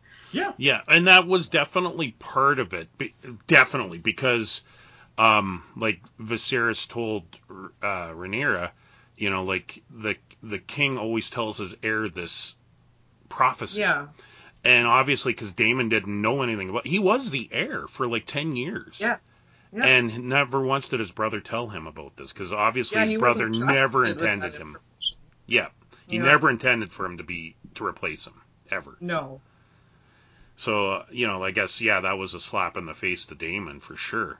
Yeah. But yeah, such su- such great act. Like, and I mean, Matt Smith's so amazing because like yeah, when you're talking about the the love for the bro, you know, the brothers had for each other, that moment when Viserys is you know walking up the steps and his crown falls off, and then you see someone pick it up and it's Daemon.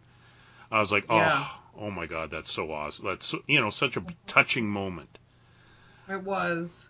But then at And it the was same, sincere. You didn't yeah, you didn't get the sense that Daemon was doing it for No, for like, oh, everyone will think I'm nice now or some shit like that. no, Like, he's clearly not it was genuine. It was yeah. genuine, and that was what made that moment so powerful. Yeah. yeah. But that was a great moment. Oh yeah. Um. So uh, where were we at before we started? Uh, we're talking about what, what what works, right? Um, Yeah. So Rag, Ragnar, uh, what what worked for you? Um, that that that we haven't already mentioned. Well, I thought I thought they did a pretty good job of the world looked the same, but but different in the sense of some things you know were called different. Some locations we went to, we've seen that we've seen that like Harrenhal. We've seen it in Game of Thrones when it's all smashed and different, but Yeah. seeing it when it was intact and Yeah, stuff. that was neat. So I thought they did a good job of that. It felt like Westeros, like it felt like the same world. Um, I liked how some things were different, like the King's Guard armor was different, for example. hmm That that makes sense to me. That you know over the years the armor Yeah. would evolve and change as fashion changes and so on. So I li- I liked that. The wigs bothered me the entire time. Um, but the costumes were great, the sets were great, the production values were great. The CGI was better than Game of Thrones. I thought the dragons I thought looked better Well, than Game of Thrones. There's moments where I I don't agree with that, but for the most part, I, it wasn't overall, I thought they distracting. looked It wasn't distracting enough to me to say, oh, they did a bad job with the Okay. CG. I think they did a great job, but I just think that Game of Thrones, in a lot of ways, kind of topped that a little bit. okay. So I, I liked that. Um, I th- I thought it was weird. Like this thing's only set. What is it? Two hundred years before Game Yeah, of about Thrones. that. 172 years before Daenerys was born. So I thought it was weird that some of the great houses had different names. Because I thought these great houses, in my mind, like they've stood the test of time and they've been, you know, the Starks have been the Starks since forever, and the High mm-hmm. Gardens have been the High Gardens, but actually they used to be the High Towers. Like I, I thought that was a bit odd. Well, I'm not um, necessarily against it. I just thought it was odd, but I'm pretty sure that came from the books, which means that was Martin's idea. well, no, the, some of them are they're, they're all the same. Like um, the high towers come from Old Town. They don't they don't come from High Garden. Oh, maybe I Um, got Yeah. that. Maybe I The- got that mixed up. The then. the Tyrells come from High Garden. Um, so that would be like uh-huh. Margaery and Sir Loras. oh, okay. Yeah. So, so They- the houses were all the same, and I, Well, I some of them, mixed some up. of them do change over time. Like for example, like High Garden used to be before the conquest, where the Gardeners ruled over High Garden, and then Oh, okay. Aegon destroyed their family because they wouldn't bend the knee. And then he, Right. the, the Tyrells were the stewards of High Garden, so he made them the lords of High Garden. Oh, I see. Um, whereas, Okay, well, whereas maybe- like the maybe I Lannisters, got mixed up somewhere along the way. yeah, it it it's pretty faithful. Like the High Towers are still around during Game of Thrones, but they're just not a prominent family. Like they just kind of hang Yeah. Not out. right. player. Right, Yeah. they're just as because there were. Yeah, you're right. There were of the great houses, there were lesser and greater ones, Yeah, like they just kind of hang, and there out were in new ones Town. that were created. Like, um, didn't uh, Sir Bronn get to to eventually create his own house? Yeah, he yeah Mm. he becomes Oh, yeah. He be, he becomes Lord of High Garden. Oh, is that what Which- I thought he his own house. Okay. Which Well, anyways, yeah. which didn't make a lot of sense to me because it's like I'm sure the Tyrells have extended family that would have you know something to say about that, but Yeah. um Um, so, anyways, I, I did like that. Um, I thought overall that was pretty good, and it, and they changed enough stuff that it felt different, like a different time period, but not so much stuff that it was alien. So I thought that was really well done. And yet it was Um, still so coherently part of Game of Thrones. Like there Yeah. was no part of like there was not that disconnect that I got between uh, Rings of Power No, and Lord of no. the Rings, where No, you're like this doesn't even feel world. like the same world or the same you know writing or anything. It, it felt completely the same to me. Yeah. So I, I did like that. Um, I did love hearing the music again, but I wish they had invented a similar but different song. yeah. But here's the thing: But, the intro, the intro like video The video was totally was different. very good and something that I didn't actually realize was happening. The video was changing Yeah. subtly mm-hmm. throughout the series Yeah. to Yep. reflect what had happened in the recent Just like the in Game of Thrones, Yeah. it would change to reflect where Yeah. the episodes were going to be set. yeah, and I I personally like I love that intro music so much Well, I think that I was I was ecstatic that they kept it. I have a feeling that they tried to. I have a feeling that they composed a new Oh, song, probably. and when they showed it to test audiences, it tested better with the old song. Yeah. I have a feeling that that's what happened. That that wasn't Mhm. their original choice. hmm Yeah. But uh, anyways, that's just me. I would have loved a different song that was just as good because I love that song. hmm But I would have loved another song that I like as much as that song. And perhaps that was just too much to ask. Well, maybe because look at what Rings of Power did. Oof. Like they used the same writer for their Yeah. intro, and it was disappointing and Terribly lackluster, and yeah, so that could have happened, and that would have been a huge risk for them Yeah. because the, here they are trying, they are directly trying to make this like Connect. closely tied Yeah. to Game of Thrones because they want to redeem that series. So now I think that anytime they do a Game of Thrones spin-off, because I'm pretty sure besides the Jon Snow thing, there's going to be other ones. yeah, They're going to have to use the same music in everyone, just a different, different video, with Yeah. the same music. I think that's going to be the thing now. Mm-hmm. Um, so, anyways, that was all good. I liked all of that. Um, there were times, and I didn't read the book, but there were times when I thought the episodes were a tiny bit dry and could have used a bit more action. However, I feel that season two is probably going to give me that Oh yeah, more so than season did. Yeah. Oh, it will. Season one was just a, a build up. Season this one war feels to very start. much as like here's So- the world and here's the characters. Season two is going to be like now we wound them up and let them go. But Yeah. the thing is, I didn't feel like it was a build up season.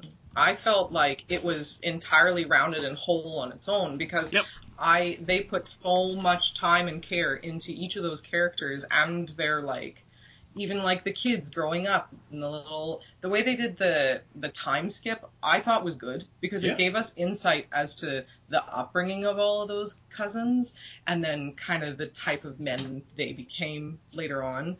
But I was sidebar. I'm a little confused by the actors of the sons Aegon and Aemond, um, Alicent's sons, hmm because child Aemond looks like older Aegon, yeah. and child Aegon looks like older Aemond. I, I'm not going to lie, I couldn't keep any of their names fucking Oh, it took straight. me. I had to do. a I had to little be bit of a like sit eye down. patch guy and oh that guy and girl with funny hair. Like I couldn't keep any of their fucking names straight. and that that is a flaw of theirs that they keep such similar names yeah, and the names were reuse so all many names. so fucking similar. I couldn't Yeah. keep any of the names straight.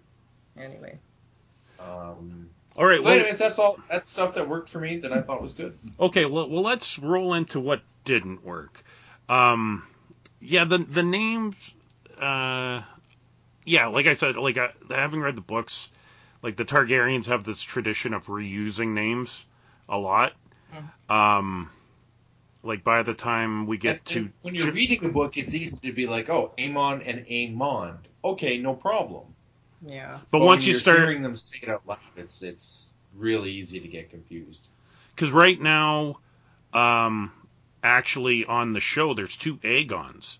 Like there's Yes. King Aegon, and then Rhaenyra has her youngest son, who is Aegon, as well. Mm-hmm. Or second, no, sorry, second youngest son. But and none of these characters survive into Game of Thrones, right? We're still way too far ahead. Oh yeah, we're way From that. yeah. Yeah. Which yeah, they're all long. f- fingers crossed. I'm hoping we see the Red Woman because she would still she would be alive during this time. Oh, she could be still alive. Yeah, that's So- true. Melisandre. Sandra, Melisandre. She could Or or that alive. other late the other priestess lady that we met, who we only seen in that one scene with Varys and Tyrion. Yeah, Yeah. Yeah.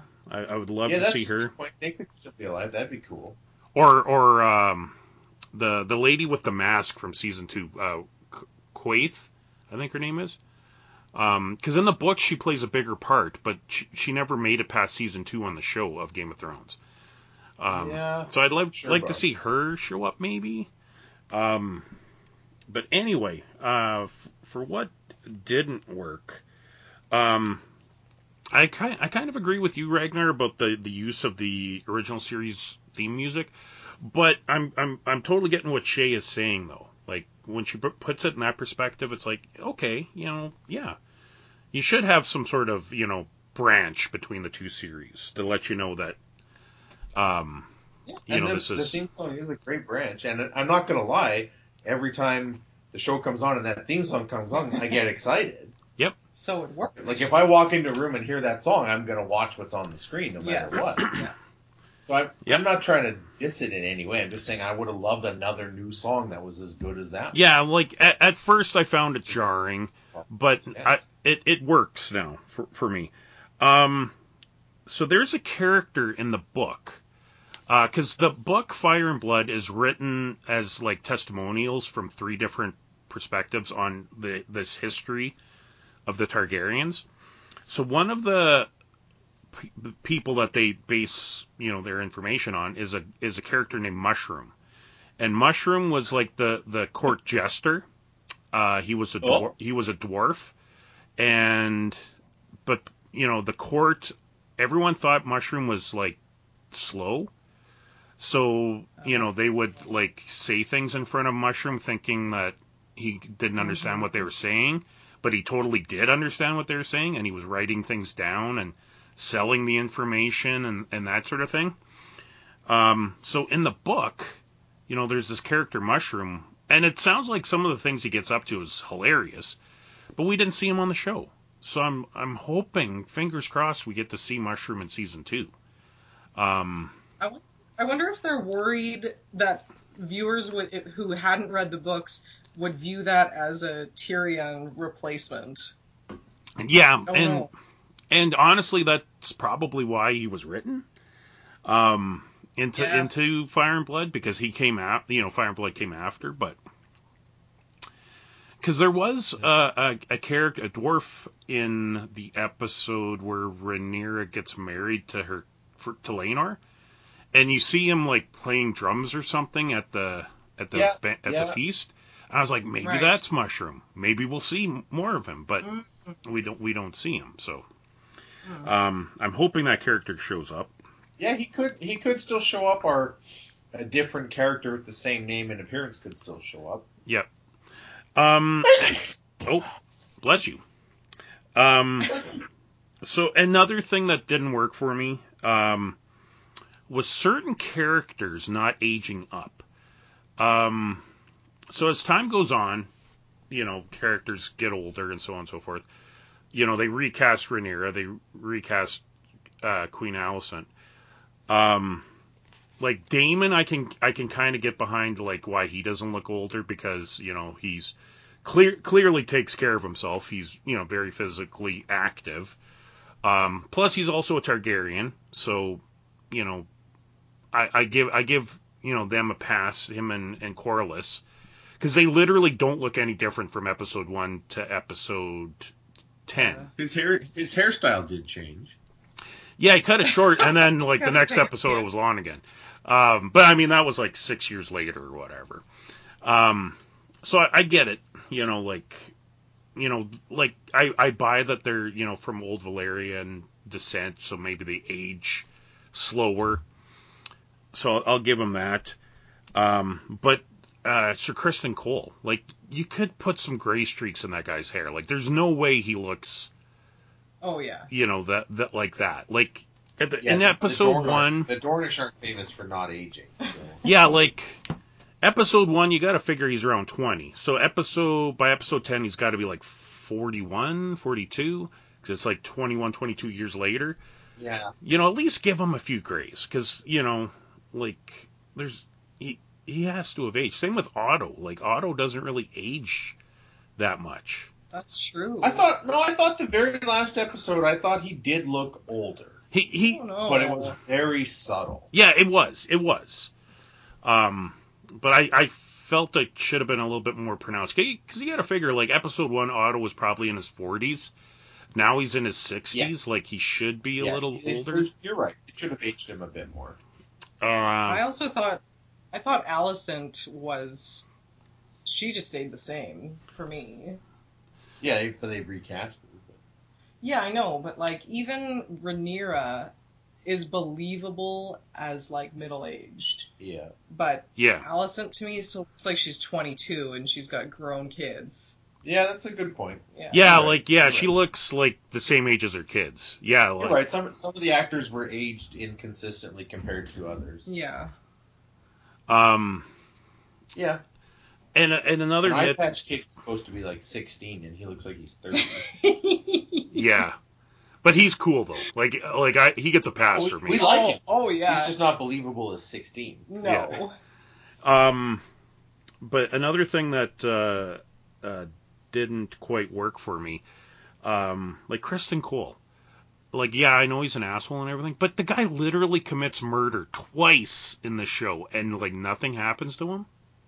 Yeah, it doesn't get any negative consequences, but I guess he's he's kind of the queen's pet in a way. Yeah, she's protecting him. Yeah. I, I guess, but he turns on like- her or like- displeases her in any way, he's his head will be on a spike. oh, for sure. like when when he killed Laenor's lover in the in the room there, um, yeah.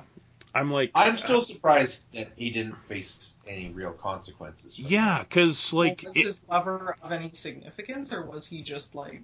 no, he was just a lover. well, because yeah, in in like, that he wasn't hiding. Well, in that episode, he was like trying to blackmail um, Sir Criston, you know, saying, "Well, you know, you keep our secret, we'll keep your secret," because he figured out that Criston had had banged Rhaenyra. Um, Yeah.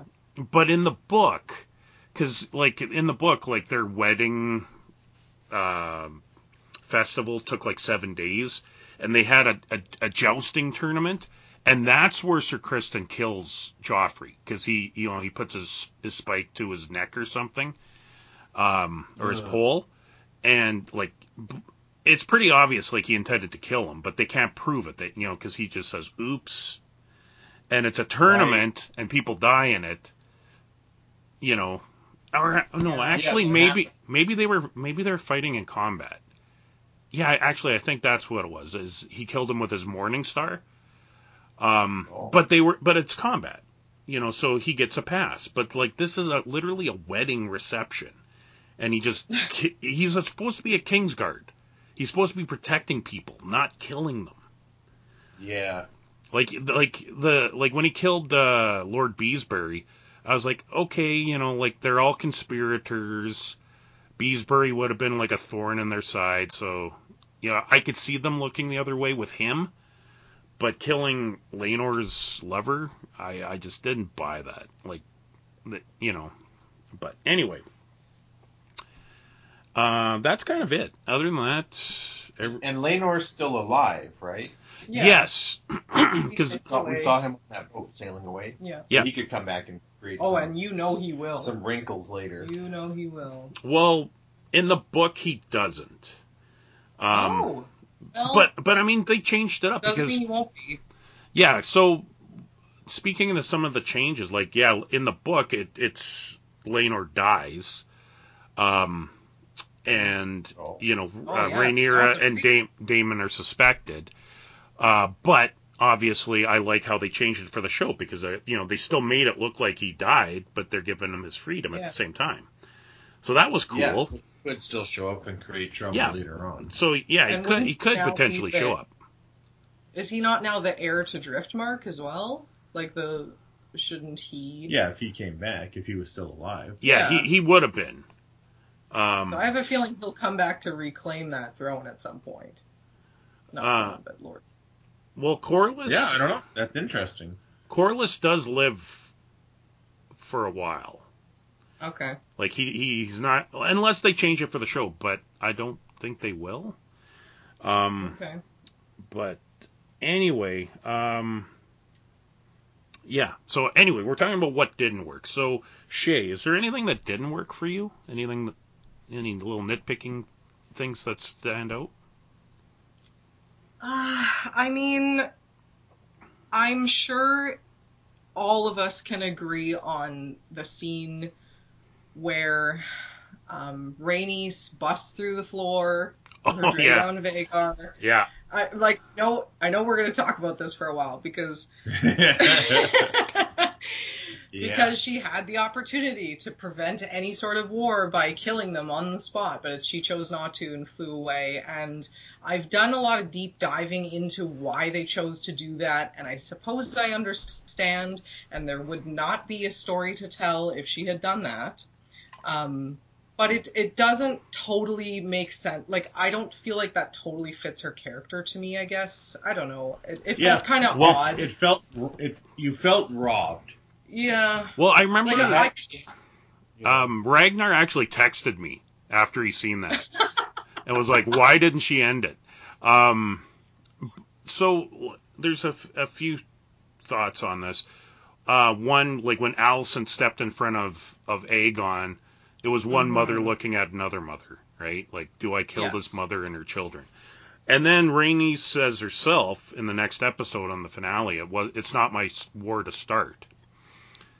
And Yeah, then so she seems to not want to be responsible for Yeah, that but- yeah. first. she and- could have ended the whole war then and- and, there. But it still Well, would have and been that- a first move of war on her Yeah. part. Yeah, and then she also establishes in the finale that uh, because like when they're you know naming off their their allies, and she's like, well, we, we have to wait and, for my husband because he will decide who our family sides Yes. with.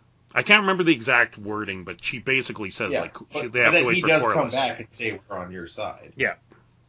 And and she does build a respect for Rhaenyra after she sees how she's ruling. She's like, yeah, she's the better of the two options at this point. Because you got to remember also, um, she up until um, the season finale, she thought that Rhaenyra had a hand in murdering her son. Mhm. So it's you know she's like, do I do R- Rhaenyra this or uh, Rhaenyra's or ah, I'm confusing the the names. do I do her this this solid by killing her enemies, or do I let her enemies kill her? You know. So She also, I don't think, had had a chance to talk to Corlys yet yeah, about the fact that his brother was murdered by Daemon, yeah, Th- yeah, and there's that too. and that could that could have changed their, you know, loyalty to the Targaryens. Oh yeah, you're right So there. it's he possible did, that he did cut that guy's head in half. And we are, yeah, we are also. This is definitely a patriarchy. Yep. So maybe, maybe she just didn't feel like she had the authority to make those calls, and that she needed to consult with her husband. And one one thing that um, where I felt re- I feel really sorry for the common people because in that episode, the like the Right? penultimate episode, Oh man, Like, She just like hundreds would have kills a bunch there. of them. Well, hundreds would, well, would not not injured or died. not just that, but they weren't necessarily loyal to the Greens. Like they were literally herded into the dragon pit by the Also- by the gold cloaks. Like they Yeah. they're just people on the street, you know, going about their day, and they're like, "Hey, you got to Yeah. go down there now, or we're gonna and kill you. what you." choice would they have? Like Yeah. these people have dragons. You can't just be like, no, we're actually going to side with someone who's not actually here to protect us. Yeah. So th- and then and then yeah, uh, Rhaen- uh, Rhaenyra's or Rha- am I get no, Rhaenys. Rhaenys. Rhaenys comes through the floor and her dragon's like waving its tail, killing all these people, and I'm Yeah. like, wow, like that's that's pretty cruel. But then I, I I was watching this YouTube video and I was reminded. T- Targaryens don't see themselves as regular people, and they're and they're not. So they really don't have any love for the little people. Like they don't care. Like they're, to them, they're No, like like cattle. Like- you know. Yeah. even when even when they tried to like fake killing off uh, Laenor, they just killed some dude. Yeah, and, some and servant guy. Body instead, and I'm like, why do you not care about that guy? Yeah, No, they don't. yeah. Dude's just going about his business, and then he gets his neck snapped and thrown into a fire. Yeah, like that. Like they just don't see themselves as regular people, so they don't care. And also, there's the issue. There's the issue of the dragons as well, and Vhagar, her dragon is one of the oldest, most powerful, biggest Yeah. dragons. And as we have learned based on the last episode and in Viserys' words, King Viserys, he was like, the fact that we, you think that we control our dragons, but it's all an illusion. And that is, they really hammered that home with the Yeah. last scenes. And so in my head, I'm like, did Vhagar killing those people have anything to do with Rhaenys? Oh. Because yeah, because she's she wasn't there commanding Vhagar Yeah, to do okay. that. So in my head, I'm kind of like they do what they're gonna do, and that's what all the Targaryens accept. Like, oh yeah, Yeah. sometimes sometimes Sometimes they innocent bystanders get killed, and that's fine because they don't matter. So Well, plus we and we don't really know what was happening below either. Like she could have, like there could have been like guards and stuff trying to get at her, yes, yeah. and she had to get out of there like now. Otherwise, she would have mm-hmm. been killed. yeah, that's true. So, yeah, but uh, uh, what are we, what are we on now? Um, we were talking about things that didn't work. yeah. okay, so Shea, d- uh, was there anything else that didn't work for you? I don't think so. All right, uh, and No, Ra- was- Ragnar, awesome. Ra- I- Ragnar, I what, what we- didn't work for you? Well, I think we pretty much covered the things that that bothered me. The wigs were a big one. I couldn't keep anyone's name straight. Mhm. There were a lot of people to keep track of who looked similar and had similar sounding names, so that didn't make it any easier. And some of the characters aged very believably, and some of them didn't. Mhm. There's definitely some inconsistencies there. Um, but overall, no, no. Overall, I have these are kind of minor nitpicks, really. Yeah, Uh, and um, overall, yeah, like it. Like I was just thinking, like when it comes to newer television, I rarely want to go back and rewatch something, and this is one series I want to. Like I'm definitely Well, I- rewatching I, season definitely one. Yeah. be rewatching this series. Yeah. Yeah. Oh, but I had a I had a question for you. Okay. Was that was King Viserys? Was he supposed to have leprosy, Yes. Yes. Leprosy. or was Yeah. it, or was it supposed to be? What was that? The one they had in Game of Thrones, grayscale. Gray- no, grayscale. it's not that. Was it was supposed to be leprosy? Yeah. I don't think they clearly define that in any of the books, but just from a medical standpoint, that is what's happening. Yeah, because Like, it was cool and gross. because I in just the wasn't sure if that was if it was supposed to be the the grayscale that eventually turns you into like a stone man. well, I think um, Or ended up happening. part of it too was uh, um, infections he was getting from the throne.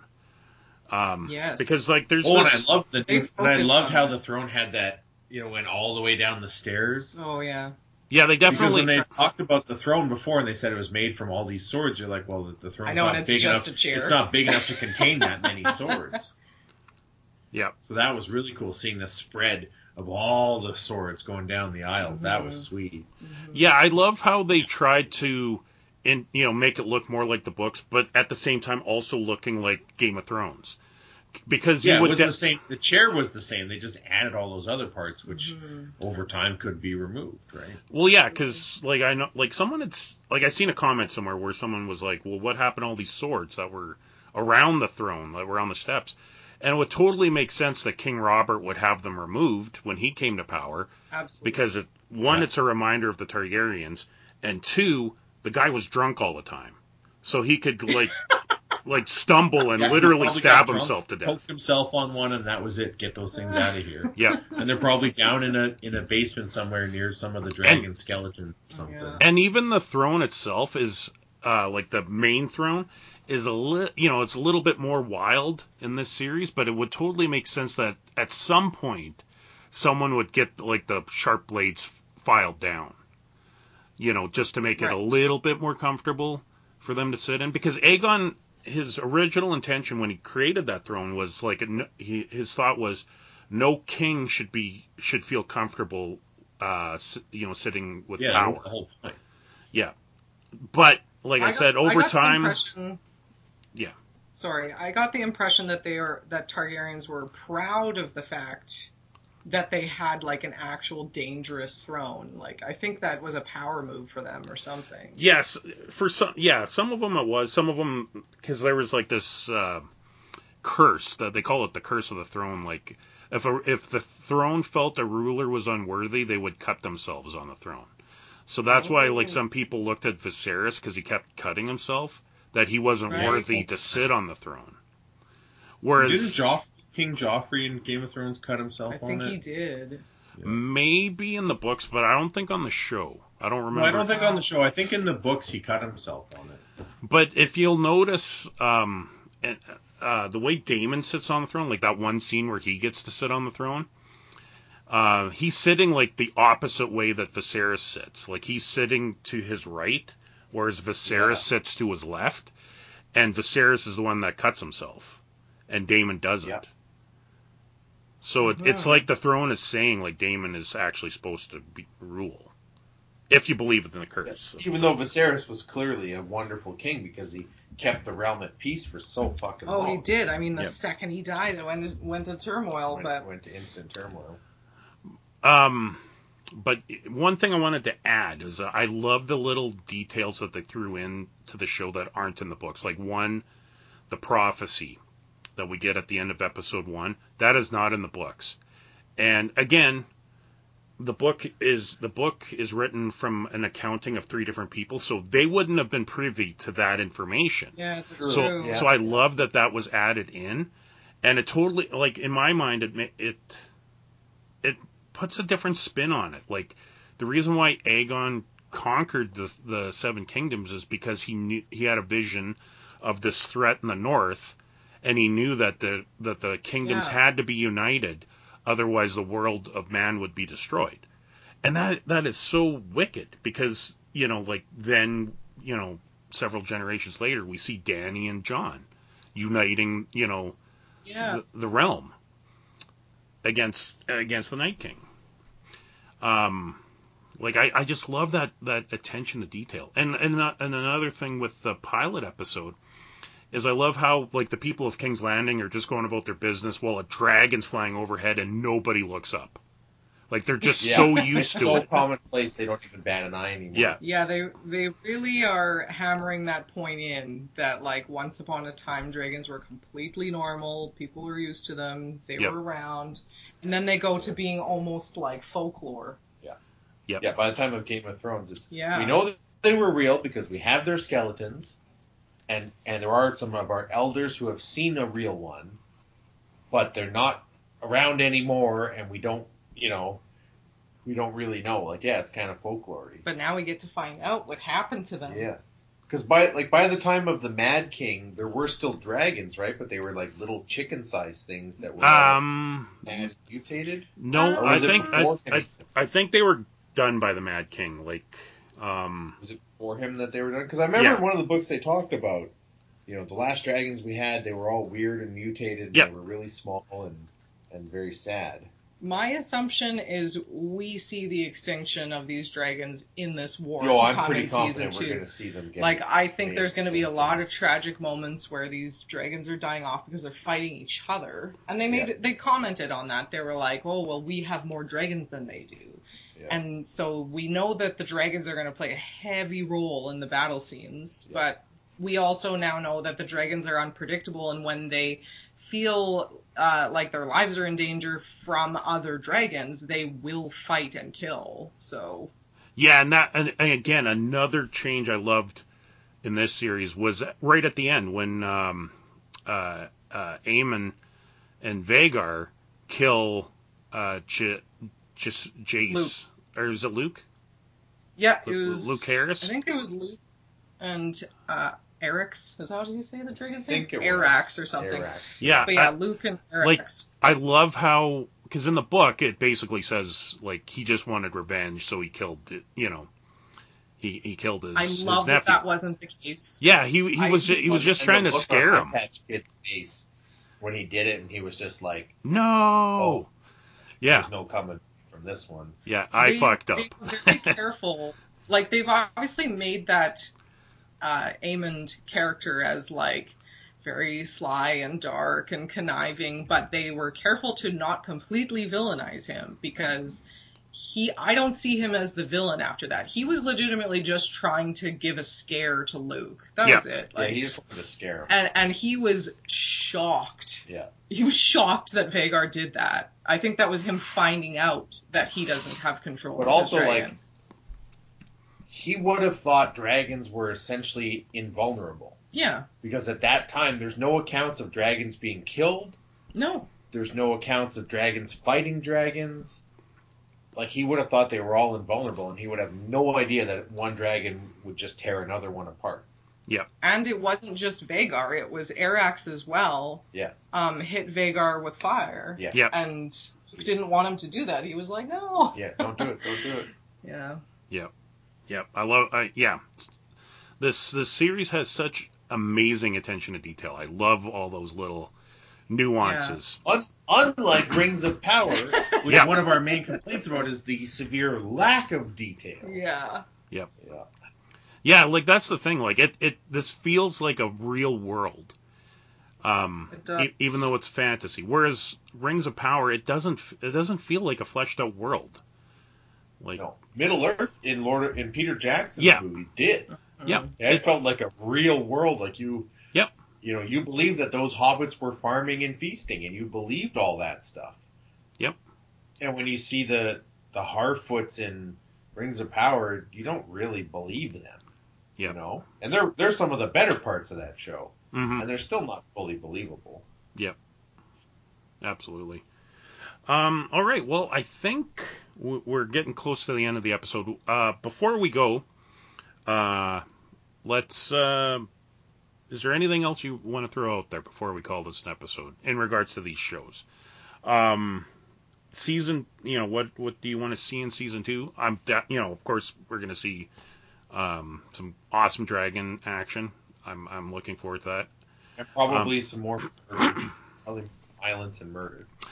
Well, and I mean this, uh, like in the last couple episodes, last three episodes, they definitely kind of established that there's something going. Like Aemond has a respect for his uncle, Daemon, and they're very similar. So I'm looking Yeah, for. and I'm, see, I it, it won't shock me if Daemon is isn't on Rhaenyra's side, but is in fact on his own side, and it won't shock me if he betrays her or joins the other side or does some unexpected shit. Because I I think he's on his own side. Yeah, that's. I don't think he's on Rhaenyra's side. I think he's on his own side, well, I, I and I, I, I- would not trust. I would not fully trust him. I will say Rhaenyra will have some betrayal going forward. I won't say who, but there is betrayal in her future, unfortunately. Yeah, that doesn't surprise me.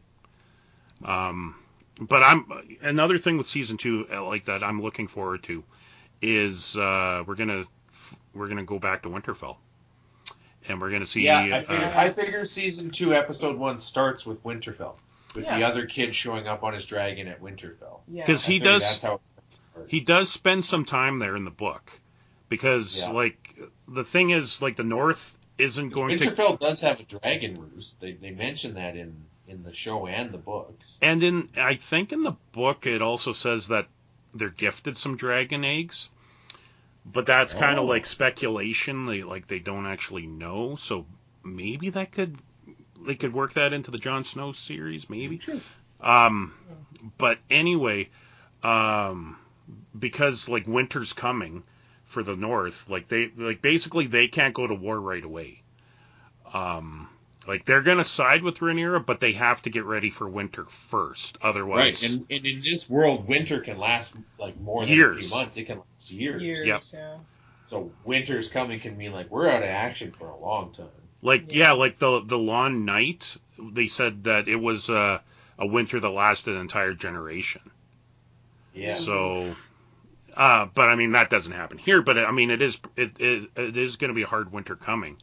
So they have to get their Yeah. crops. Like all the men have to stay there to get their crops in and stuff first before they go to war. So we're you know I don't think we're going to be seeing the North joining the war this in season two, but we will see Winterfell and we will meet them. And I think Yeah. he, uh, is it Jace? Jace that went up there, right?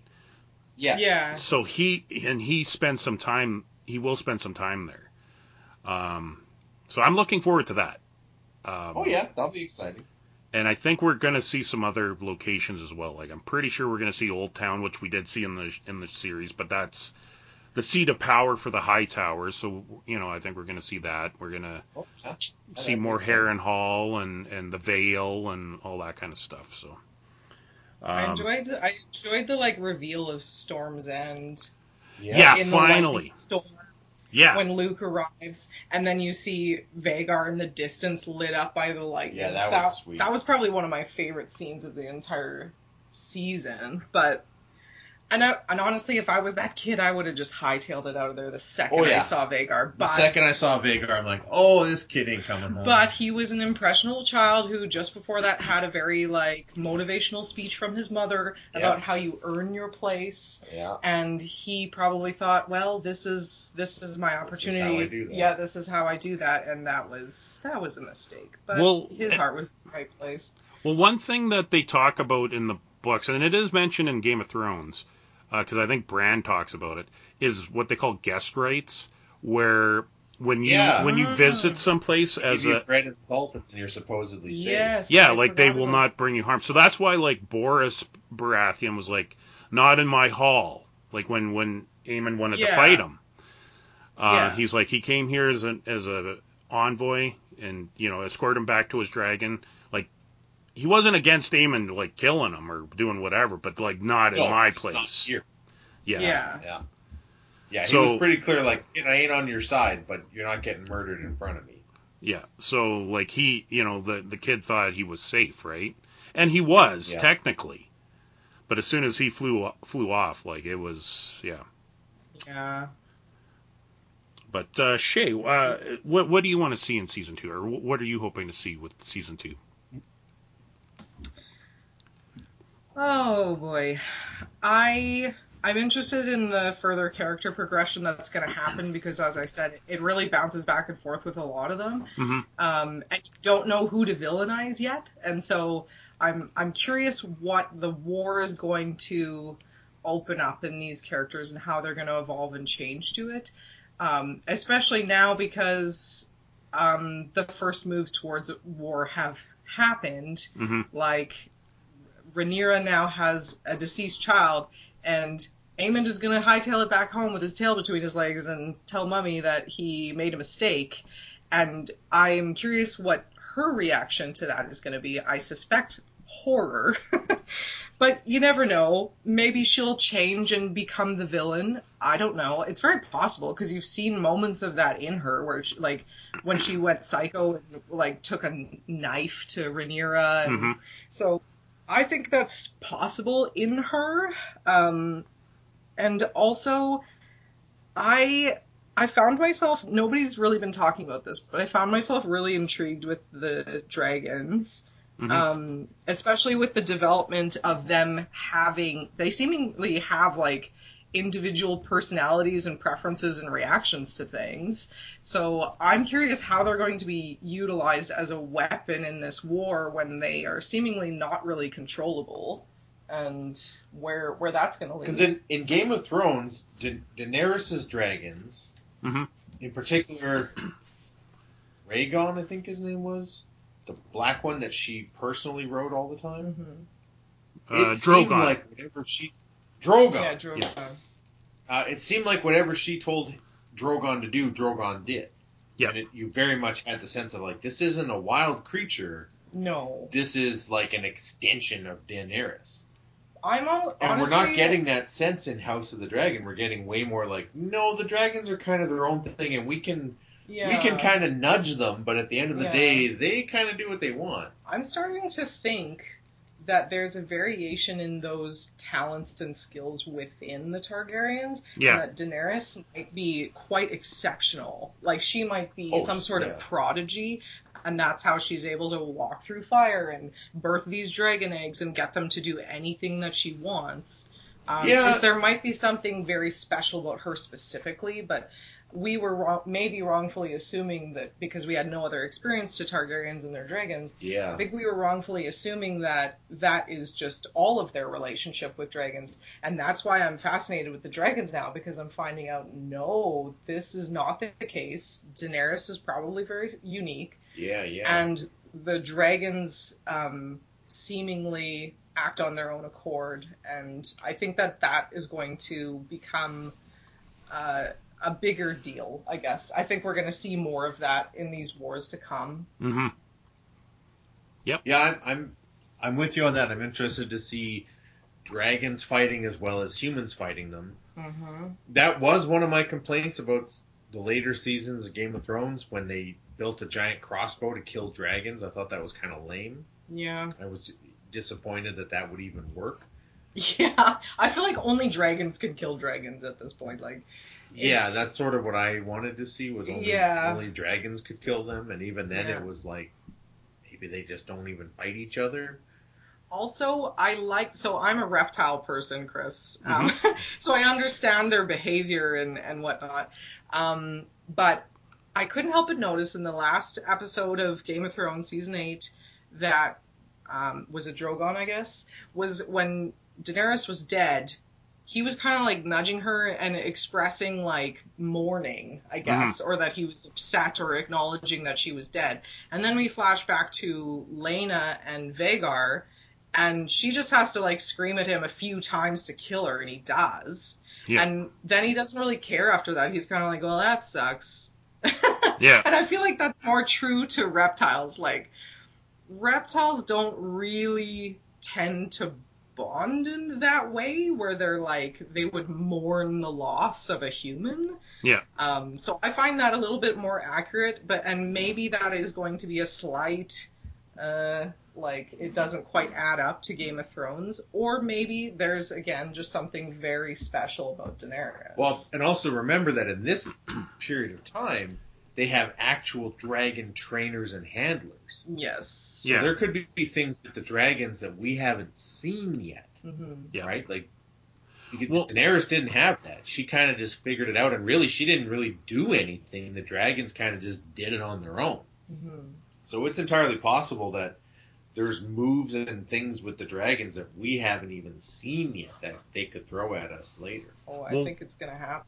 Right? But Yeah. I will commend them for making a show called House of the Dragon and not have the dragons take away from the storyline of the show. They weren't they weren't like a main focus at all. They were kind of just sprinkled in There's- here and Yeah. there. Yeah, many important episodes that they're not even in. Yeah.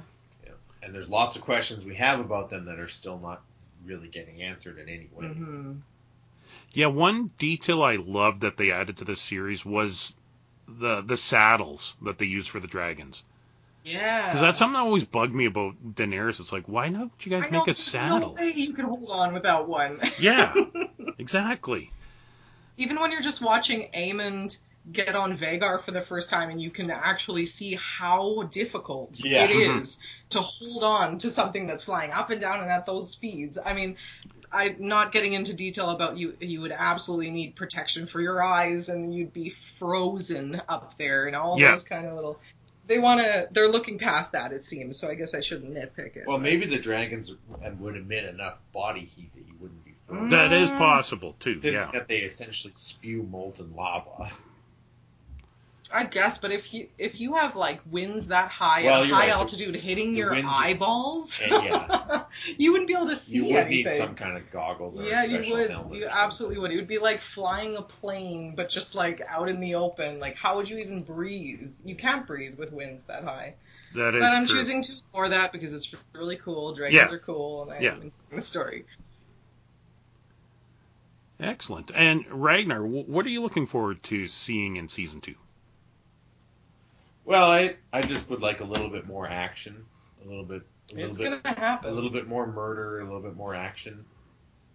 Um, I found season one a bit slow at times, and I, I'm not saying that as a criticism because I understand the importance of it. Just Mhm. that, like, you know, wouldn't have minded some more murder and action. Yeah. Um, but I'm pretty excited, and because I haven't read the book, same with season one, I'm not going into it with those expectations. And now that I know that they're redeeming the franchise, I'm genuinely excited for season two, even though it, that's what a year or two away. Yeah, and I, I should point out, like, like I keep saying that you know it's based on this book, and it is, but it's like halfway through the book, so there's still a lot of stuff that like previous to this that is not in the show, like Right. Aegon's conquest, um, you know the war, Yeah. you know with Dorne, um, Maegor the Cruel, um, like there's a lot that you know they could go back to if they want and and going forward, like there's you know, like I said, this is 172 years. The start of this 172 years before. I don't know about you, but I'd still So- love, I'd still love to see a show about Robert's rebellion. Oh, absolutely. I think We've that. seen the backstory and we got the highlights, but I'd sure love to see the whole thing. Oh, That would be absolutely, absolutely. Young Um, King Robert Warhammer smashing people's chests in. That sounds awesome. Yep. Yeah, there's definitely a lot more that they can You that they can know do. him as like fat, the fat drunk, but he Do was you- apparently a ferocious warrior. Do you think this series will get to the point of the Mad King and like Jaime Lannister killing him? No, You don't think so? Because I I really want to know about the Mad King. I want to know exactly how it broke down and what I- happened and his character development. I think we did we did see him in one of the seasons, right? But only in like a scene. Yeah, there was a flashback. There was a little flashback. Yeah. and and Right? yeah, that flat because yeah, that was Bran having a flashback. yeah, yeah. And and I didn't really like that because I don't think that was the Mad King at his end because they they say the Mad King basically stopped bathing, stopped taking care of himself, so his like fingernails were like it was kind of- long and I was expecting more of like a Howard Hughes, like crazy Yeah. nails. Yeah. so I think yeah. the the the Mad King like when he says burn them all, I think that was earlier. I don't think that was him at the end. I you know because mm-hmm. Hard, You hard know. to say. yeah. I'm hoping. But yeah, like yeah, If this you made this a show about Robert Rebellion, you you would probably feature that scene. But honestly, Yeah. like this this series, and the scene of him roasting Ned Stark's father and brother in their armor. Yeah. That would be in it. well, to be honest, like this series could literally go like ten to fifteen seasons. It could. Absolutely. There's Well, so and that's much. what Shea wants. Shea, Shea wants it to I go. want it to Shea do wants that. it to go all the way up to directly connected. I want to, that. Yeah. Yeah, so me bad. too. Me too. Mhm. And I- and But if this Like- show went on 10 to 15 seasons, they would have a completely new cast. The characters Mhm. that we're watching now would be Yep. in those later. s- oh yeah, and and that's and that's the the way to approach it, right? That's the best way to approach it, I think. And you could Yeah. you could technically reuse some actors as descendants of characters, maybe. Yeah. I didn't like. I hated when they they used the same actor who played Viserys to be the other guy in Game of Thrones. Which other guy? There's so Daenerys's that I. So, you mean Daenerys' Daenerys's brother? Daenerys's shitty brother. They reused him to Oh. be her other brother. Yes. I hated that. Yeah. Oh, I when they hate- show when they showed the flashbacks of Rhaegar. Yeah, I hated Oh. that they used the same actor who played Viserys. I'm like, Honestly, I didn't even notice. I didn't notice got- that either. so many different people that would have had a very similar look, but not been the same fucking guy. When it comes to Targaryens, though, they can kind of get away with well, it that's why they because did it. They- because they're incestuous and they Mhm. they all look very similar. and that's why they did it. But I, Yeah. I just wish they hadn't because Rhaegar was supposed to be such a different person. Hmm, that having the same actor made me think he was the same person. right. And Rhaegar Oh. was supposed to be genuinely different. Yeah. So, anyways, that was a nitpick I had for Game of Thrones, but I have so many of those. We're not going to start. we're not going to start down that road. Yeah. All right. Well, I, I think we can call this an episode. So, um, Shea, thank you very much for joining us this evening. You know, it's been a pleasure having you on with Ragnar and I. Yeah, no problem. Thanks for having me. Um, but before we go, let's play that little game of where we can find you on the internet. So, Shea, where can we find you on the internet? Um, well, I've I've kind of hijacked my personal Instagram to become my business Instagram now, so you can find me on there, which is at mother underscore Medusa underscore creations on Instagram, and that's like my main my main platform. So that's probably the only one I'm going to give out. Well, you have Perfect. an Etsy store. Well, yeah, but all that is linked through Instagram, so like there's really only one place I need to direct. Sure. And All right. and if you're going to be at, and if you're in the Edmonton area, both Mother Medusa Creations and Ragnar the Trader will be at the Geeky Gift Market in two weeks' time. Mhm. Oh, nice. Geek, Geeky Gift Market. Where's that at? Besides Edmonton. Uh, it's at the the Kingsway Aviation Museum, Oh, okay. I've been there. and it's it's like a It's exactly what it sounds. it's it's bigger and better than the pop culture fair, but it's still less than an actual Comic Con. Oh, okay. And that's in two weeks? Yeah, it's in like two weeks' time Okay. on the Saturday and Sunday. I I might come check that out, depending on the roads. I, I didn't actually go to the CollectorCon. Uh, yeah, Just they, they got unlucky. The Collector Con this weekend, I had a number of people posting like, "Nope, not going today," Mhm. Yeah. including some of my vendor friends who were booked for it, saying like, "Nope, that's not happening." yeah. So that's unfortunate. And Uh, Ragnar, that's winter in Canada, man. it is totally. And Ragnar, where can we find you, sir?